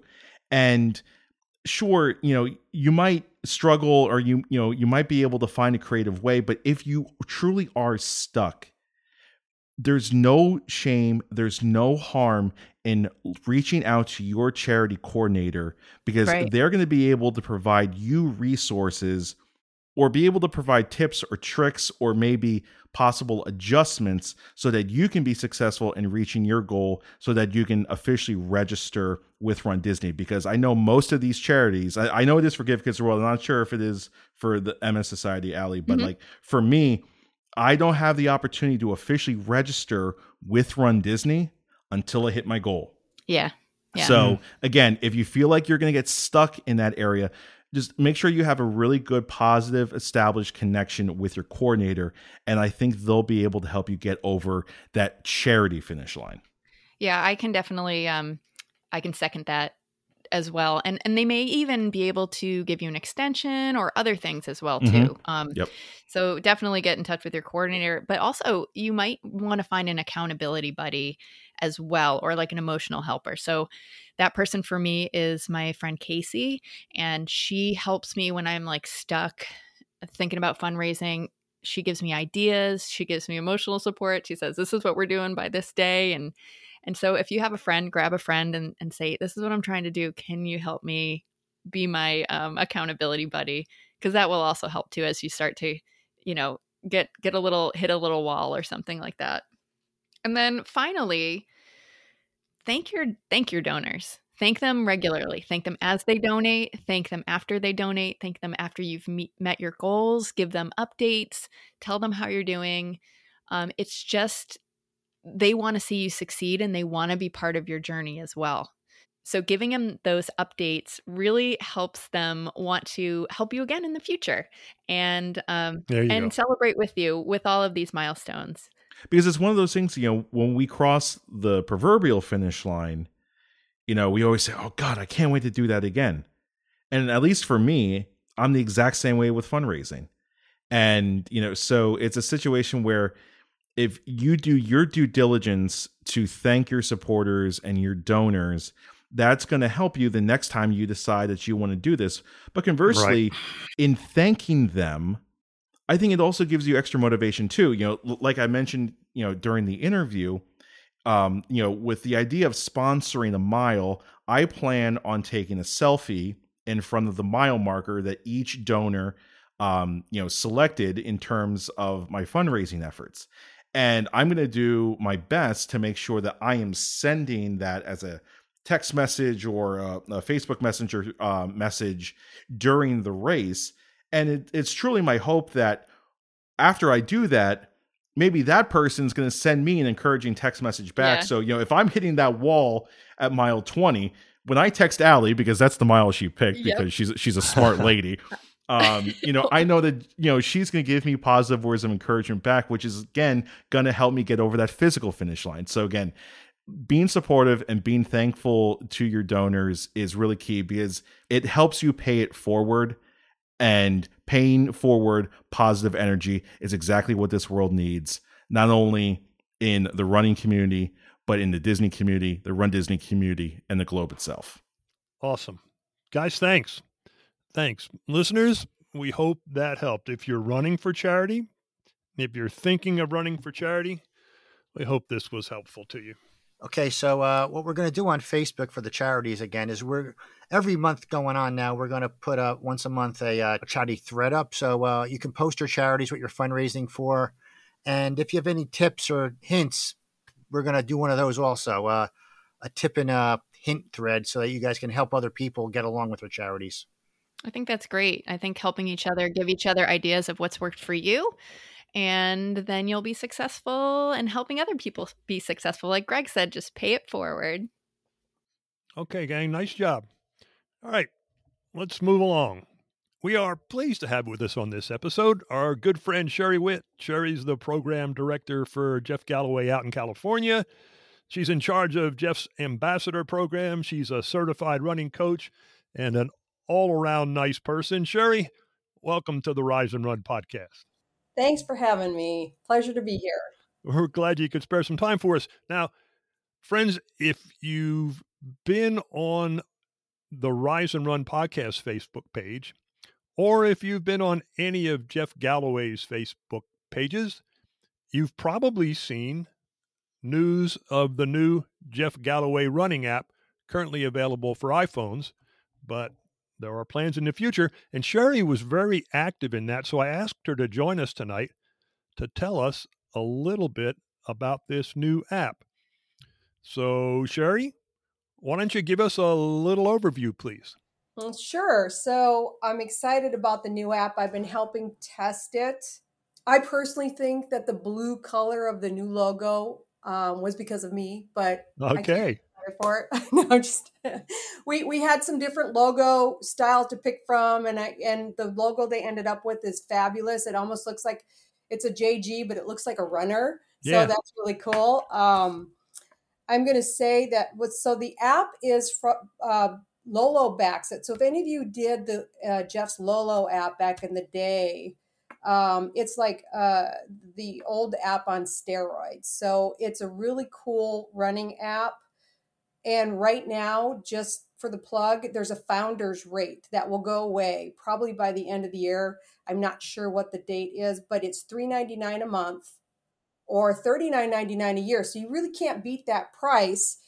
And what it gives you is um, there's customized programs, not to be confused with customized training. Okay. Right, right. So there's a lot of the Disney training plans are in there. So if you love Disney ra- races, you can go in there and find the Disney races and you can set up and train for them in the app. You can't hook your devices up to it yet, but through the uh, health app, you can allow the health app to to the Jeff Galloway, and so my Garmin syncs to my health app. So technically, my heart rate and everything is still going to to the Jeff Galloway app. We're making sure that every feature works before we put it in there and release it. So you know, so you don't release this app with all these features and then you have all these glitches. So phase at a time, everything will be there. But right now, the first phase, of course, because it's got the most you know shares of, of users is going to be the the iphone and then uh, I believe Android will be next, and then probably Apple Watch. So, and we have a lot of Android users that were upset that there wasn't one for them, but we are we are working on that.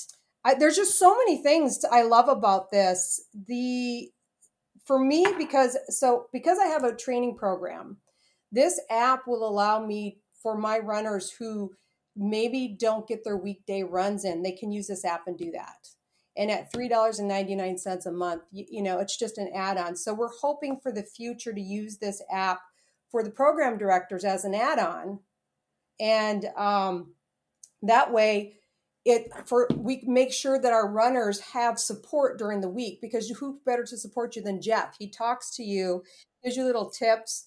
There's nutrition, there's meal plans in there. So here's the thing when you go in and you go to your person, a lot of these features aren't going to be available unless you pay. There are some free demo features, but if you go, if you want to do like so in the drill section, you go to your little shoe, which is your workout, and then you go to drills and you can set hill intervals. Um, you can set, and that goes from 70 meters all the way to 800 meters he has his acceleration gliders, his cadence drills, and his mile repeats. Now, here's the cool thing I have to do a lot of this on the treadmill during the week. So, what I did is I went into the, the setting and I hit it for outside. Then I said, I want to run in an eight minute, 30 second pace. Okay, and I'm going to walk at 15 seconds. And my ratios are going to be 145 and my walk is going to be 20. So I set all that up. I'm going to do four drills. And then I switch from outside to treadmill and it converts it for me. So I know my treadmill, I have to run at 7.1 and okay. walk 4.0. So that's kind oh. of a oh. cool oh. little thing because sometimes we get on our treadmill and we don't know how fast to set it. Yeah. Right. right? So you can do that by going outside, setting everything you would normally want for the outside, and then you switch it over to treadmill and it converts it for you. That's cool. That's a cool little feature, right? Yeah. We have the quick start the quick start will just allow you, whether you're outside or on a treadmill, to just set it up and go. So for people who have a training plan, and let's say that the mileage isn't there, they just do a quick start. They can do, um, you know, if they have like a 45 minute easy run, just do a quick start and do it for 45 minutes. And then they save it, and the app keeps track of their um, how many miles they've done. So in the home screen, it'll tell you, oh, here's your workout history, you know, here's your average pace. So, and it tells you where you're at on your training goal. It tracks your weight for you. You set all that in. One thing that I really liked about the settings is that you can go in there and you can adjust what foods you eat for the meal plan. So, being somebody who's vegetarian that doesn't eat, um, doesn't drink milk or like any dairy products, you're allowed to change those things in there instead of just being a generic meal plan it, it can actually work for you if you have a dietary need like a gluten-free or something like that Yeah, they have the banned recipes and mm-hmm. you know, I mean, all that cool stuff. And another thing that's really cool about it is, I don't know, I I'm old school Galloway, so I used to use the Lolo app, but with this new one, you can pick your music, so it will go into your music. Whereas before you couldn't do that. Before, if you didn't pay for the songs, it wouldn't let you use them. So now most of us have the Apple um, or or they have Spotify or something, and so we can access our Spotify and our iTunes, and it will play whatever music we set, which is really cool. Um, because I'm a music runner, um, and that really is helpful. Because and then when Jeff talks, your music will go down a bit, so Jeff will talk and give you, you know, which is really fun. That's Um, pretty neat. yeah, and then let me see. So if I go into the training, so you have 5K plans, you know, you have your to finish, you have a time goal. So this really is um, very interactive and it's great for people who maybe they want to, you know, people who live a lo- live somewhere where they don't have people to run with. So they can do this and there's other people in there and I know they're working on new areas to possibly have like little chat groups and things like that. So this this app is going to keep morphing. It's not this isn't it this isn't done. It's just this is the first phase, you know. Um Yeah. and Weston is doing an amazing job with this. He's on it and I I just can't say enough good things about him. But back to the training, you know, there's 10K plans. There's a Princess, Princess Enchanted 10K. So maybe those of us who can't run the Disney, we can do them virtually through this app. You know, I mean, um, there's half marathon plans, which also Princess has a half marathon, springtime surprise, wine and dine, um, Boston Marathon qualifying program, De- Des Moines uh, Marathon. So he's got already quite a few programs added in, and as they go along, there's also relay. There's um, limited time theme park events, which are cool. Um, they're going to add more. I'm just so impressed with what um, the Galloway Corporation has done with this app. I can't say enough good things. So I was looking at the different plans. Let's say for a half marathon, you have half marathon to finish, or you have half half marathon time goal. Can you tell me the differences between the two and, and how you might use the program? I was trying to play with setting it up for a time goal. Um, does it help you achieve that time goal, or is it you have a set time goal that you would put as your um, running time? Is there is there any like coaching that goes along with it? I guess to tell you what what you're supposed to run or what you should could run or something like that. So, um, usually with Galloway, if you're doing a marathon or half marathon to finish, you're going to do your two runs during the week. You'll do your acceleration gliders or cadence drills, but your runs are going to be 30 to 45 minutes. Tuesday, Thursday, what, you know, and then you do your run on Saturdays. And that's going to get you to the finish line.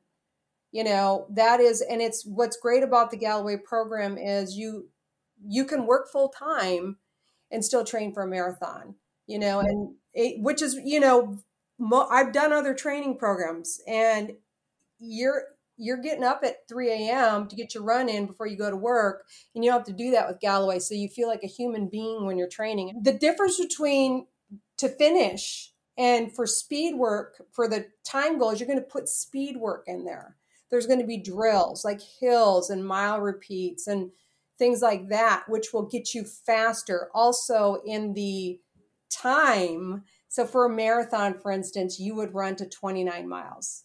Yeah. Mhm. Just by adding those extra three miles will give you up to 15 minutes of a faster time in a marathon. So, so there's other things that are incorporated with the time goal versus to finish goal. So once you've finished, you should be so excited you want to do the next one and you want to do it for time. And you don't do everyone for time because that's not, you know, that you're going to get hurt if you do that. But you want to pick your races and then put your drills in there. And that this program will allow you to do that, you know? Cool. It's outstanding. Yeah. And Sherry, this sounds great. Now, let's recap and we'll put the link to download in the show notes. But how do I get this app? And what does it cost? Okay, so the app is uh, you get the app by going right now. You go into your app store and you download it. It is the Jeff Galloway app, and right now the rate is three ninety three dollars and ninety nine cents a month or thirty nine dollars and ninety nine cents a year. So there is like a seven day demo period. But if you want to unlock the drills and um, you know the making customized adjustments within the program to what your training schedule is, you would then pay the fee for that. But you know you can't you can't beat the price. And um, you if you need app support, there's a help in there. And that help will get you right to app support. And you can type it in right through the app, or you can go on your computer and go to app support at jeffgalloway.com. They are adding races daily. Android and Apple Watch will be coming out soon. I, I was told in October, so we'll see. So, um, meal plans, nutrition, Jeff talking to you and encouraging you, and it's it's available all, all over the world. So that's the best part is anyone can do it you know, anywhere. And eventually this will become a running community so we can talk with each other in there too. So that I'm looking Oh. for that feature. Yeah. That now that would be cool. That would yeah. be- so that, that neat. that's one of the things we talked about, but that's going to take a little bit more time to put that feature in. But, you know, so if you're doing train, like maybe you're all doing the training for, you know, a limited event, then you could talk about how the, the training went, you know, because you should all be fairly on the same training. If you're training for, let's say, Dopey in January, you would all be along the same training lines. So you would be, your long run should be right about where everyone else is because you're training for the same event, unless you have other events. So That's can- right. But yeah still. so it, i'm excited to see what they're going to do they have a lot of cool features that they're going to be rolling out over time so getting in right now at this reduced rate will give you uh, uh, you know leg up on the features so as the features get added you know the price is probably going to go up so right now getting in you're still getting a really cool app and then as the features get you know it's like christmas you get to open a present well, it sounds like you're excited about it. It comes through. I, I appreciate it. Sounds like a, uh must-have for Galloway runners. Hey, Sherry, thanks for sharing your time with us and, and telling us about it. We appreciate it. Uh, we'll we'll link the show notes, and uh, I look forward to it being available for Android, and I'll be first in line when and, that comes. and I will I will make sure to post in all the groups as soon as that link is available. I I, I- promise. All right. I know I know you will. All right. Thank All you. right, guys. thanks, Sherry. So after talking with Sherry, she sent me a note and she wanted us to know that Weston has already updated or upgraded the app so that you can now push your training to your phone calendar so you can have your training dates on your calendar. So th- this is an evolving thing. It sounds neat. I, I think it's really worth looking into. And listeners, we're going to ask you to do us a favor. Now, this is not an affiliate link. We get no compensation from this, but I would like the Galloway folks to know just how much we appreciate them and how much the listeners of this podcast appreciate them. So they've given us our own link to download from. It is apps.jeffgalloway.com slash rise and run. Now we're going to put that in the show notes. We'll put it on our Facebook page. We'll put it on Instagram so you know how to get there. But just do us a favor. If you're interested in this application and you want to download it, go ahead and do it through that link. So the folks at uh, Jeff Galloway Productions will have an idea of the number of folks that have downloaded listening to this podcast. Thank you for that. Let's take a quick look ahead. Uh, one of our listeners had asked in a Facebook comment if we would talk about ways to cheer during the running events at Disney, what to tell spectators where they might go, etc. And we'd be happy to do that. We're not going to do it, tonight, but we will provide some tips. We're looking at doing that at a future episode before the wine and dine run. So we will be sure to, to take care of that. I promise. I want to remind everybody, Wine and Dine, I'll do this until we get there, our Wine and Dine meetup. Saturday, Dockside Margaritas, 2.30 in the afternoon. We still haven't gotten together and decided where we're going to get together during the after party on Sunday night at Epcot, but we will do that. A couple other things. Uh, I've noticed on our race report, we've got 11 folks listed going to the Space Coast Marathon in November. So I'm going to throw together a meetup for that one also. More details to come.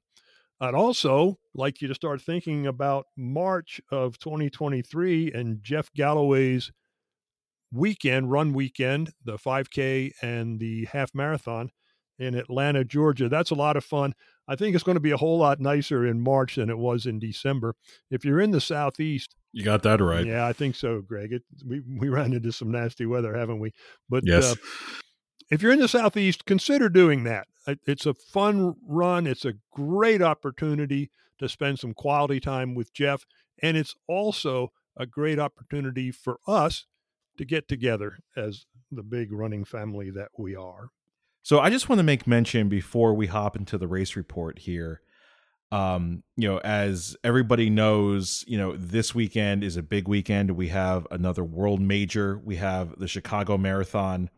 I was just in Chicago this past weekend for business, and when I went out for one of my runs on Monday, I saw all of the tents were getting set up, you know, near the bean and everything like that, you know, for that race weekend. Uh, I know our guest, uh, you know, this week, Peter Brookhart, uh, he is running the Chicago Marathon um, this upcoming Sunday. So best of luck to Peter. But there is a certain someone with a certain YouTube channel who has done this race. And if you need that like last minute excitement, yeah. I, I think I know uh, where you can find that excitement. Jack, where could they find that excitement? Let me? Oh, well, let me tell you. well, um, I had the very, very fortunate um, experience to have done it last year, and it is by far one of my favorite races I've ever done. It was such a well put together race. There's such an amazing crowd. Um, how I've researched races is a lot different than how other people do it. Um, I don't really look at the race website. I don't really do any of that stuff. I don't really look at the course outline in general. What I will do is I'll go on YouTube and I will watch videos of people running it. So I can kind of, that's how I gauge it visually. And so if you like to go ahead and check out what the Chicago Marathon looks like, go ahead and check out Passport to Run and click on the Chicago Marathon video. I had a blast. And I know if you're running this or you're hopefully going to put your name in the lottery for it next year, go ahead and check it out. Jack, great idea. Thanks. I'm sure a lot of folks will head on over to YouTube to look for the what was it called again? Oh, Passport to Run. I should know that by now. By golly, the uh, Chicago Marathon edition. My friends, that means it is time for The race report. We had a couple runners that were running multi-day events. The one that I, I wanted to hear from Valerie, who did the Bourbon Chase Ragnar Relay in Kentucky. Valerie, I'm in Kentucky right now. I wanted I to say, hear Bob, this. how have you not signed up for this Yeah. race? Well, you know, well, the Ragnar I haven't. There are other events. I, Okay. I ran I ran Louisville a couple years ago. Uh, I'd like to do the Urban Bourbon Half Marathon, but that's that's coming up too. I think that's late October. That's in uh, that's in Louisville also, I believe. But anyway, moving on. Valerie did this Ragnar relay in Kentucky. I didn't see any pictures, Valerie. I saw pictures of your new running shoes that you posted for us, but I do hope that you get a chance. I said last week I wouldn't make a habit of going back a week, but in this case, I'd love to see that one. So if you get a chance, please do that for us. On Saturday and Sunday, our friend Heather did the Chowda Challenge at Cape Cod Marathon weekend, Falmouth, Mass. Chowda. Chowda, not chowder. Chowda. It's spelled C H O W D A H. Chowda Challenge. Heather's in the wheelchair division. Last week, Heather did a half on Saturday and a half on Sunday. Not Wow. good enough. Not good enough. Oh, sure. You can say, well, no, not for Heather. This week, Heather did a half on Saturday and a full on Sunday. Oh my gosh. So I don't know what she's going to do for an encore. That's wicked awesome. Um, W- w- was that was that good, Allie? Or, That's or- or pretty good. Okay, all right, thank you. Yeah.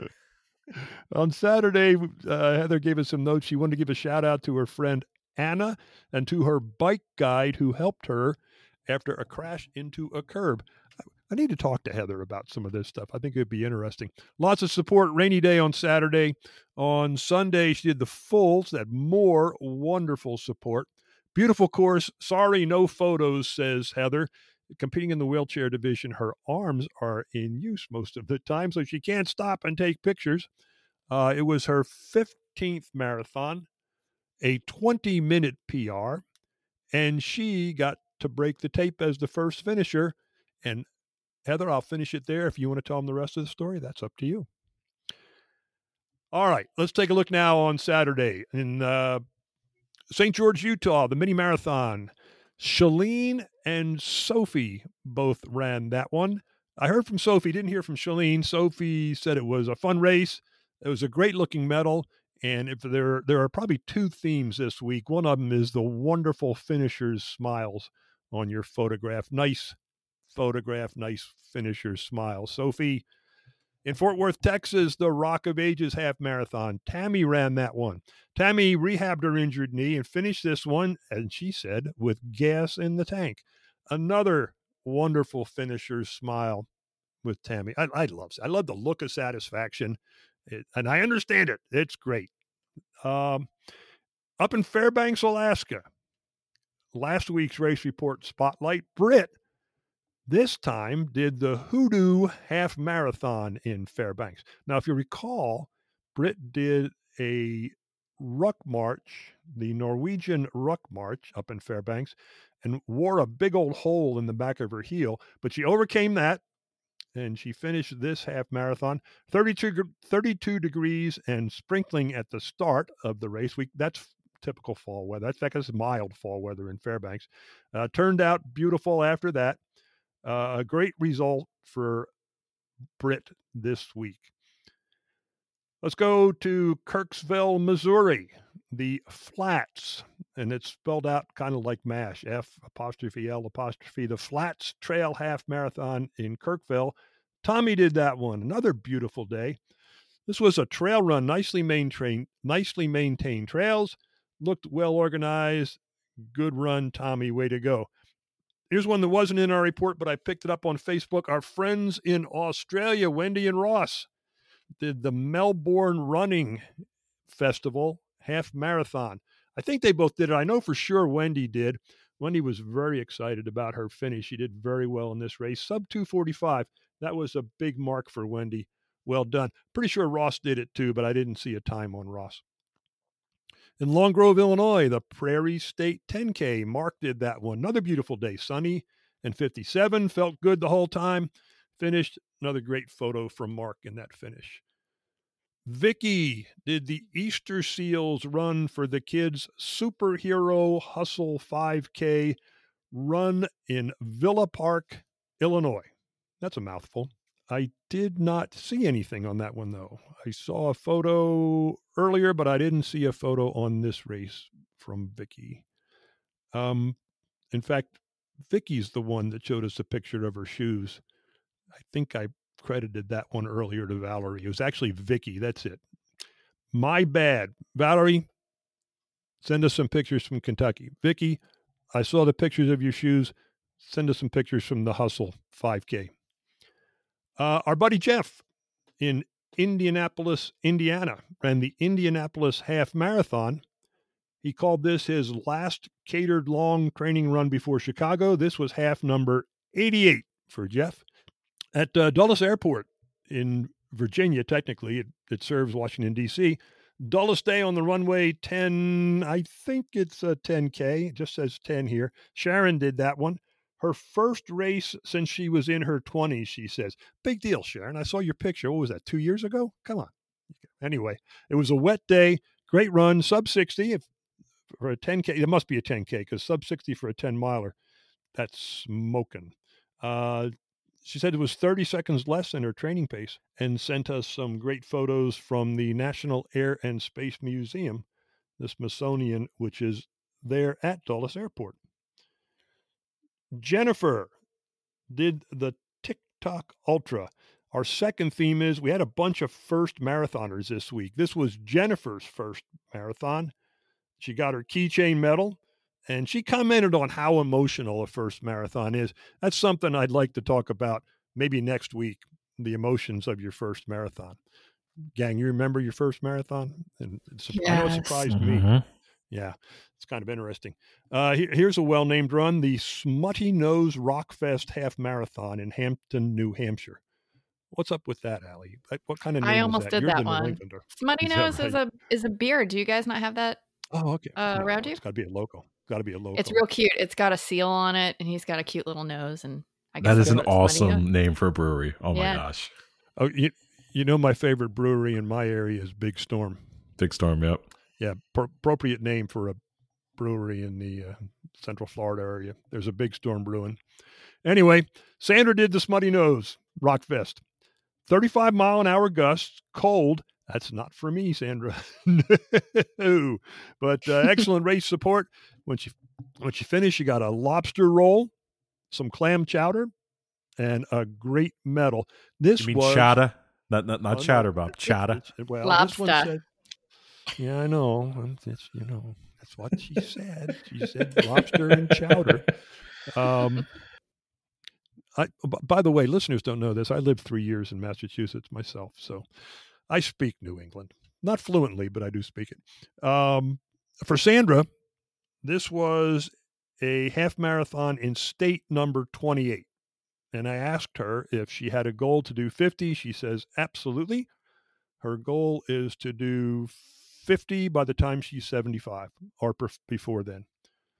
So good for you, Sandra. Good luck on that. So that wraps up Saturday. Let's move on now to Sunday.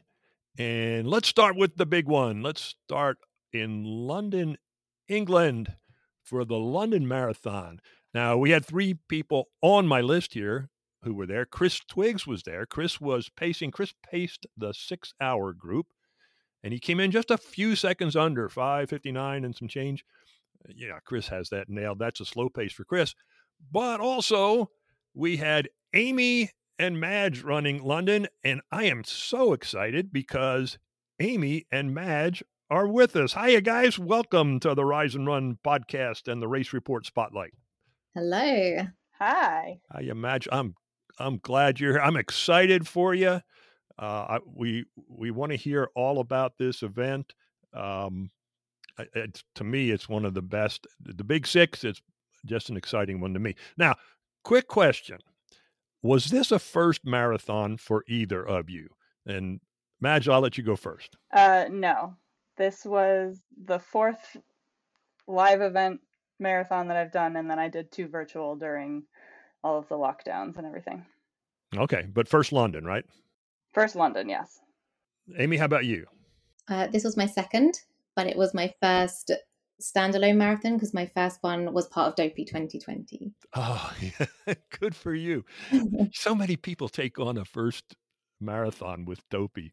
Uh, that's amazing. That's really cool. Well, outstanding.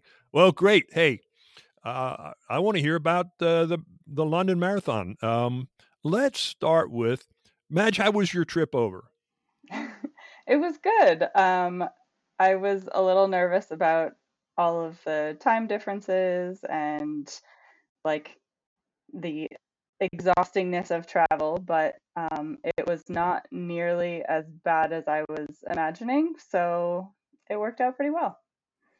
You're in Massachusetts, so five hours difference, right? Yep, Yeah. five hours. Yeah, that's pretty substantial. You had a little jet lag to get over. Amy, not so much jet lag for you, right?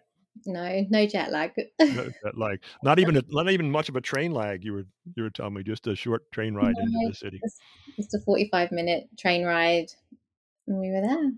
That's wonderful, wonderful. Well, uh, let's start the day before. I think. How was the expo? Uh, I went to the expo on the Thursday. Um, I mean, like the beauty of like being in the country. So um, it was really good. It was really well organized. Um, as you went through, they had the tumblator, so people were trying to do the new Berlin pace. Oh, really? Did you try it? No, it's hard to hurt myself. no, good good move on your part. Yeah, it was Uh, fun to watch people though. Yeah, it was really fun. Um, so stopped and watched that for a little bit, and then went through, sort of had a look through all sort of like the merchandise, um, and then just worked way around for all the vendor stalls, and which was nice. Yeah, try some. Yeah. food. That's Madge, did you try it? Uh, no, I I too had fun observing, but wasn't gonna try it myself. We were, I think we were I don't think I know we were talking about that last week thinking how long do you think you could maintain that pace?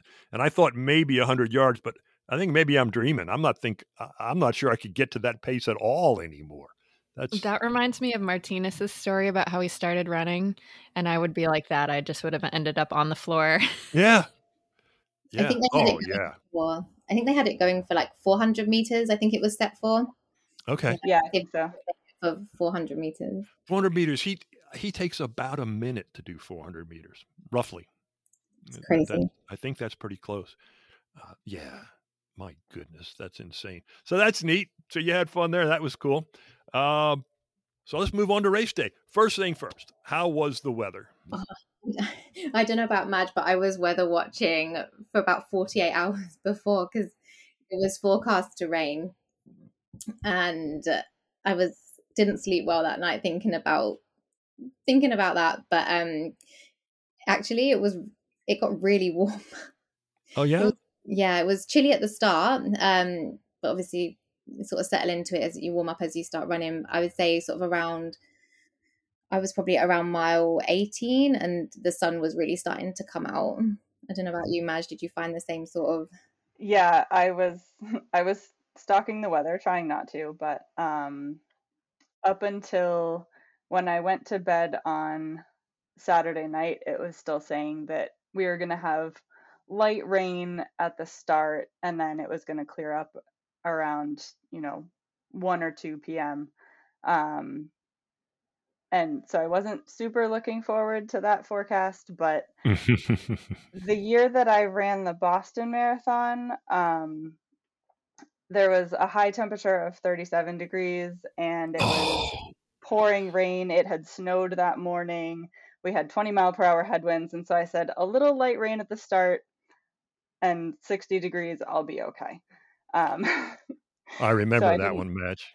yeah, I didn't love it, but I- I was I was okay to handle it. And then when I woke up Sunday morning, the first thing I did was check the weather, and I saw that all of the rain had moved out of the forecast, and I ran downstairs and yelled in the kitchen. I said, "It's a marathon day miracle! There's no rain in the forecast." um, but yeah, it did get a little bit warmer than I would have liked near the end, probably like around mile 18 or so. Um, and that part of the course, we were on the sunny side of the street too.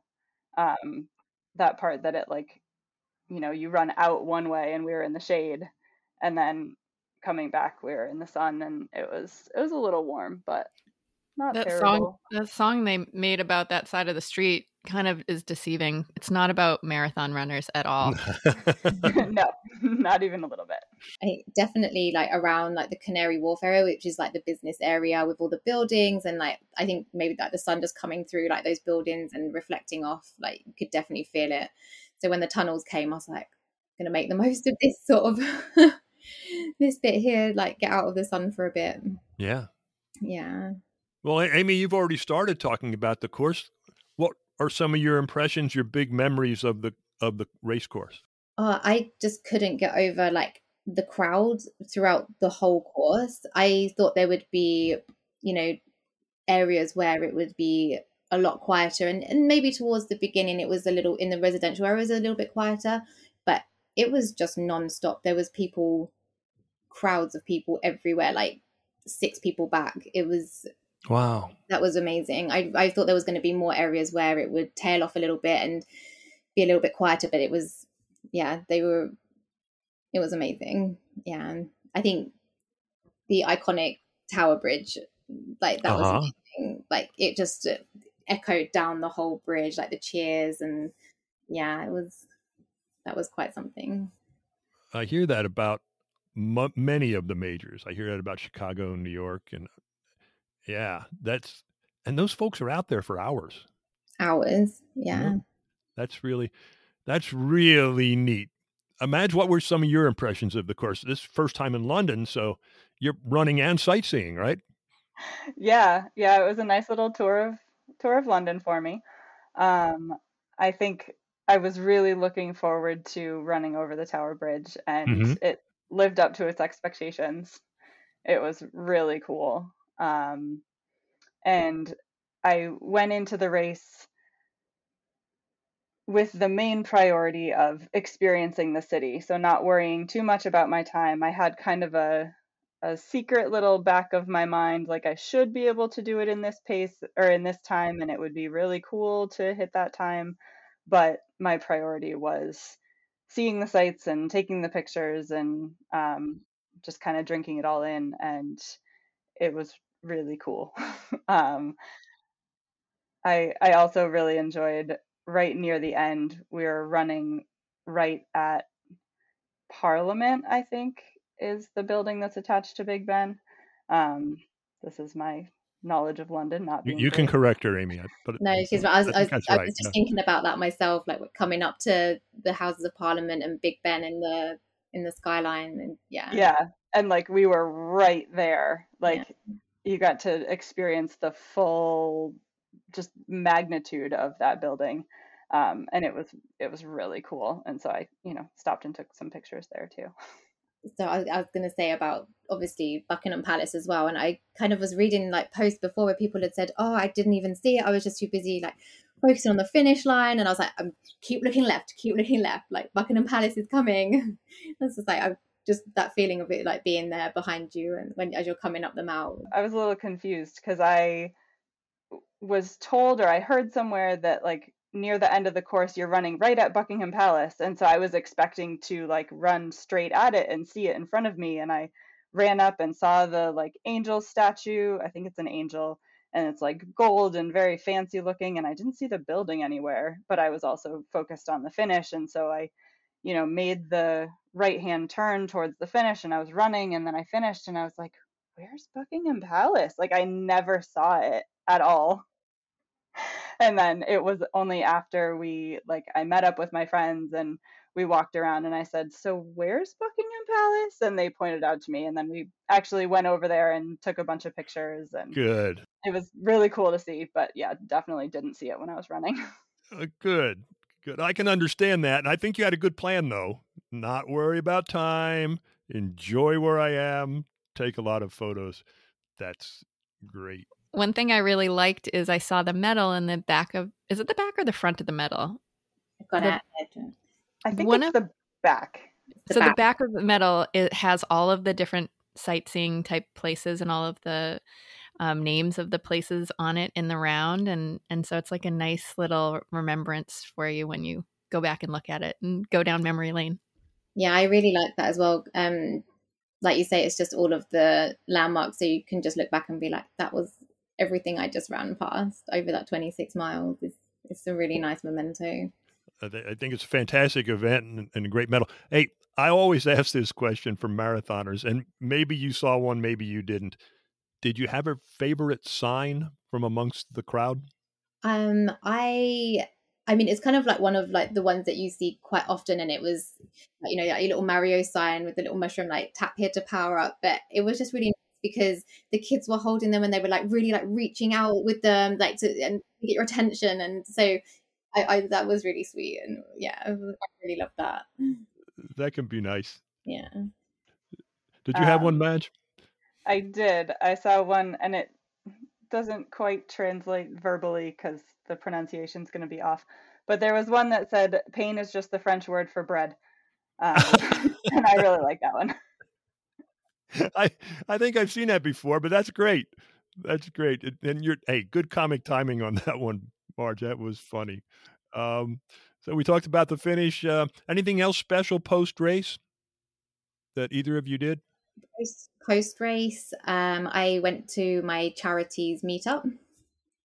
Um, so I ran for Charity versus Arthritis. Um, I was diagnosed with inflammatory arthritis about two years ago. Uh, so that's when I applied for the charity to run the marathon with them. Um, so they had a meetup um, in the Central Hall in Westminster after, where they just had some food and um, did some pictures with the family and friends. And it was just lovely because, like, as you come in, like everyone was clapping, and it was really emotional actually because we were feeling exhausted, and then they just like, picked you up again. And so we stayed there for um, about an hour and a half. Uh, I had a gentle massage, and then we made our way back to hotel to collect luggage and had some food. Yeah, and a margarita. Ah, that a girl. Not the pizza kind. Of How about you, Madge? Didn't do anything super special. We did walk over to Buckingham Palace and took some pictures in front of the big gates and got to watch a changing of the guard actually. Oh, that's Um, cool. That was pretty cool to see. Yeah. Um, and then we headed back to the house of the friends that we're staying with, and I ate a whole lot of pizza. Good And had for some wine. You. Excellent, excellent. Madge, you're still in England, right? Yes. How, how, when you coming back? Uh, Sunday. Okay, nice trip. Good plan.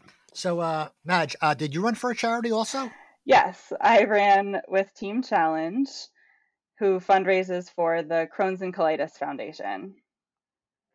Um, my husband was diagnosed with Crohn's disease and ulcer- ulcerative colitis um, in 2020, um, kind of early on in the pandemic. um, and so we kind of got involved with them, and then that's how I ended up fundraising for London. Outstanding. That does not sound comfortable. That's not even the word I'm looking for. That sounds awful, is what it sounds like. I followed both of your fundraising efforts too, and it looks like both of you met your fundraising goals too. So that's awesome. Yep. Yep. Yeah, that Yep, was really did. awesome. Yeah. Okay. All right, ladies, what's next? What do we have on the docket? And what's your next race? What's your next Disney race? Uh, Madge, why don't you start? Uh, the next Disney race is Dopey, and Ah. that's also the next race I'm signed up for. Doesn't mean I won't throw in a random half at some point before then, but as of right now, Dopey's next. Uh, if that's all you're doing, just just Dopey. That's it. just Dopey. Yeah, yeah. We throw in the uh, the uh, occasional catered training run in between. You know, get a half marathon and treat it as a trainer. Uh, Amy, how about you? Um, so my next is, race is a Disney race, uh, which is Princess. Uh, so I'm doing the five and the challenge. Uh, and again, I haven't got anything else booked at the moment, but as tra- my training picks up again, I might look to do something over the winter before coming over for Princess. Very nice. Look forward to seeing each of you at Disney. Uh, we'll be there. I'll be there for both of those. Amy, how how is your playlist that helped, Oh, uh, it was really good. Yes. I, uh, you know, I was reading like other posts and people were like, don't wear headphones, like take in the atmosphere. I was like, no, like I, this is what I wanted to do. And I'm actually really glad that I did because actually at sometimes with the crowd and everyone cheering, like it was great, but sometimes you just wanted to get back into your own sort of game and uh, like just sort of get back in your own headspace for a minute. And when the songs were coming on, I was just like, I remember who gave this one and this one. Yeah, it was, it was great. That is great. And did you include It's a Small World or did you not drive yourself insane? I did not. okay, good. No, good. That's, that's what I wanted to hear. Another smart decision. Well done. Well done. Ladies, I knew it would be fun and exciting talking with you. We always have fun with these. I enjoy it. I appreciate your time. Congratulations to both of you. And we look forward to seeing you at Disney World. Thank you. Thank you. You know, Amy mentioned in the spotlight that she ran for a charity and she went back to her charity group afterward. Earlier today, she posted a video on our Facebook group of coming back to that charity group. Look for it. It's worth Yeah. watching. It's not Mhm. disappointing. Absolutely. You see it, Greg? Yeah. Yeah. Cool. Okay, let's move on.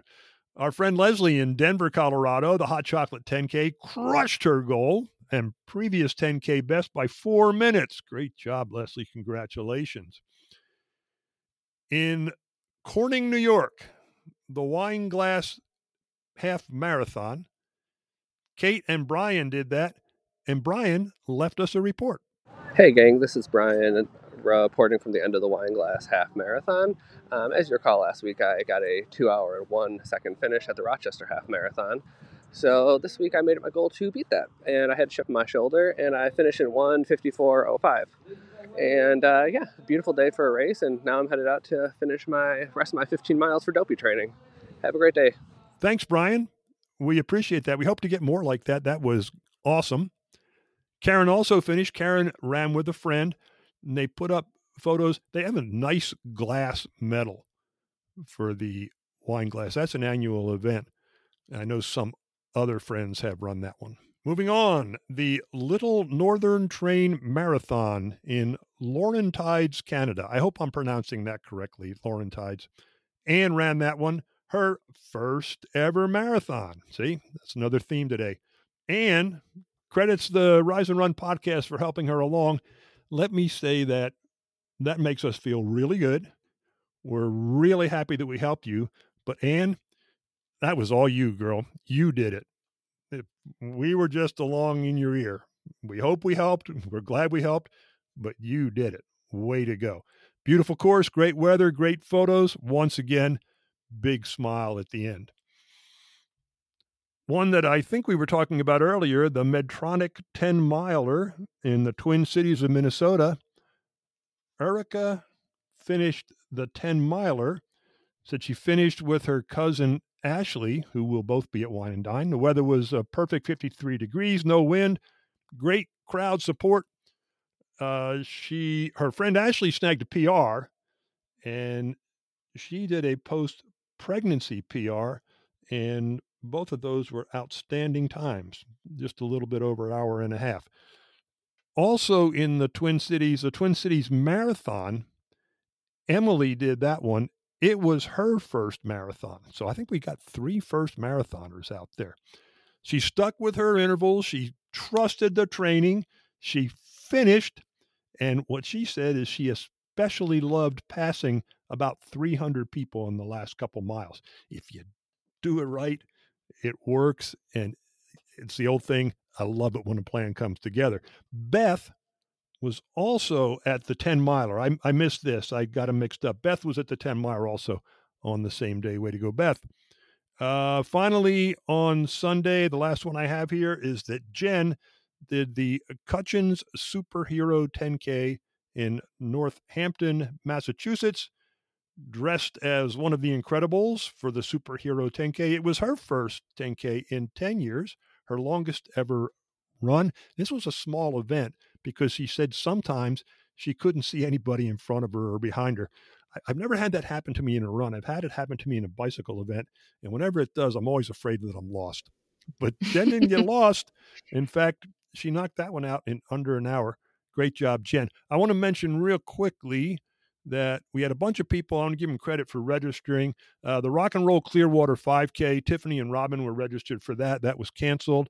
The Rock and Roll Clearwater Half, uh, Amelia, Dawn, Tiffany, Robin, Nikki, Margaret, Tracy, and Monica all registered for that. This is the second time that we were supposed to have an inaugural rock and roll event in Clearwater. It got canceled.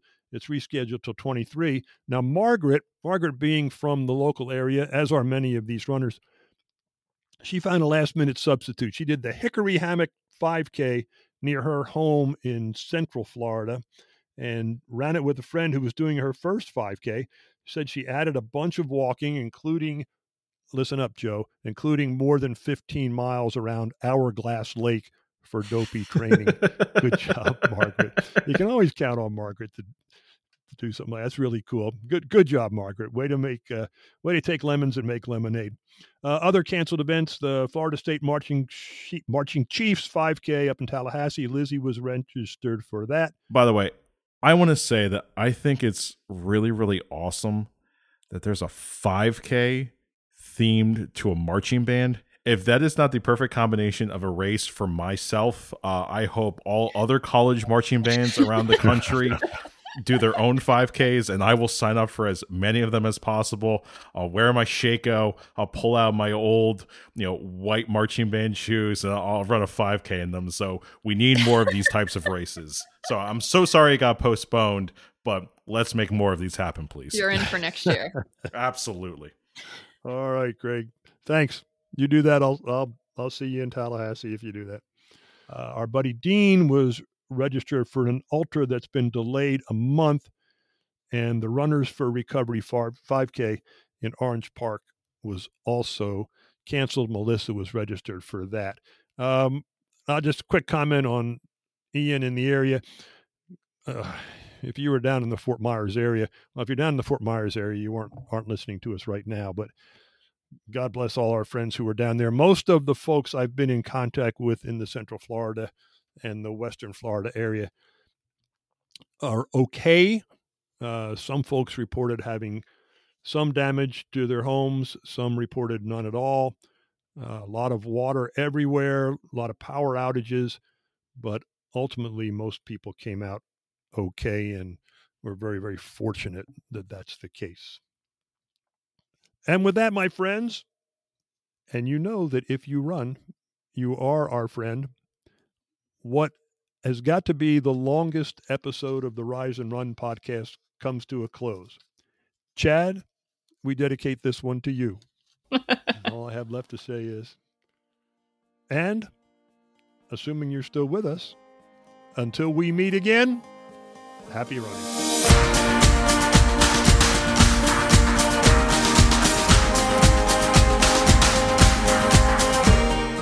The Rise and Run podcast discusses general information about Run Disney and is in no way affiliated with Run Disney or the Walt Disney Company.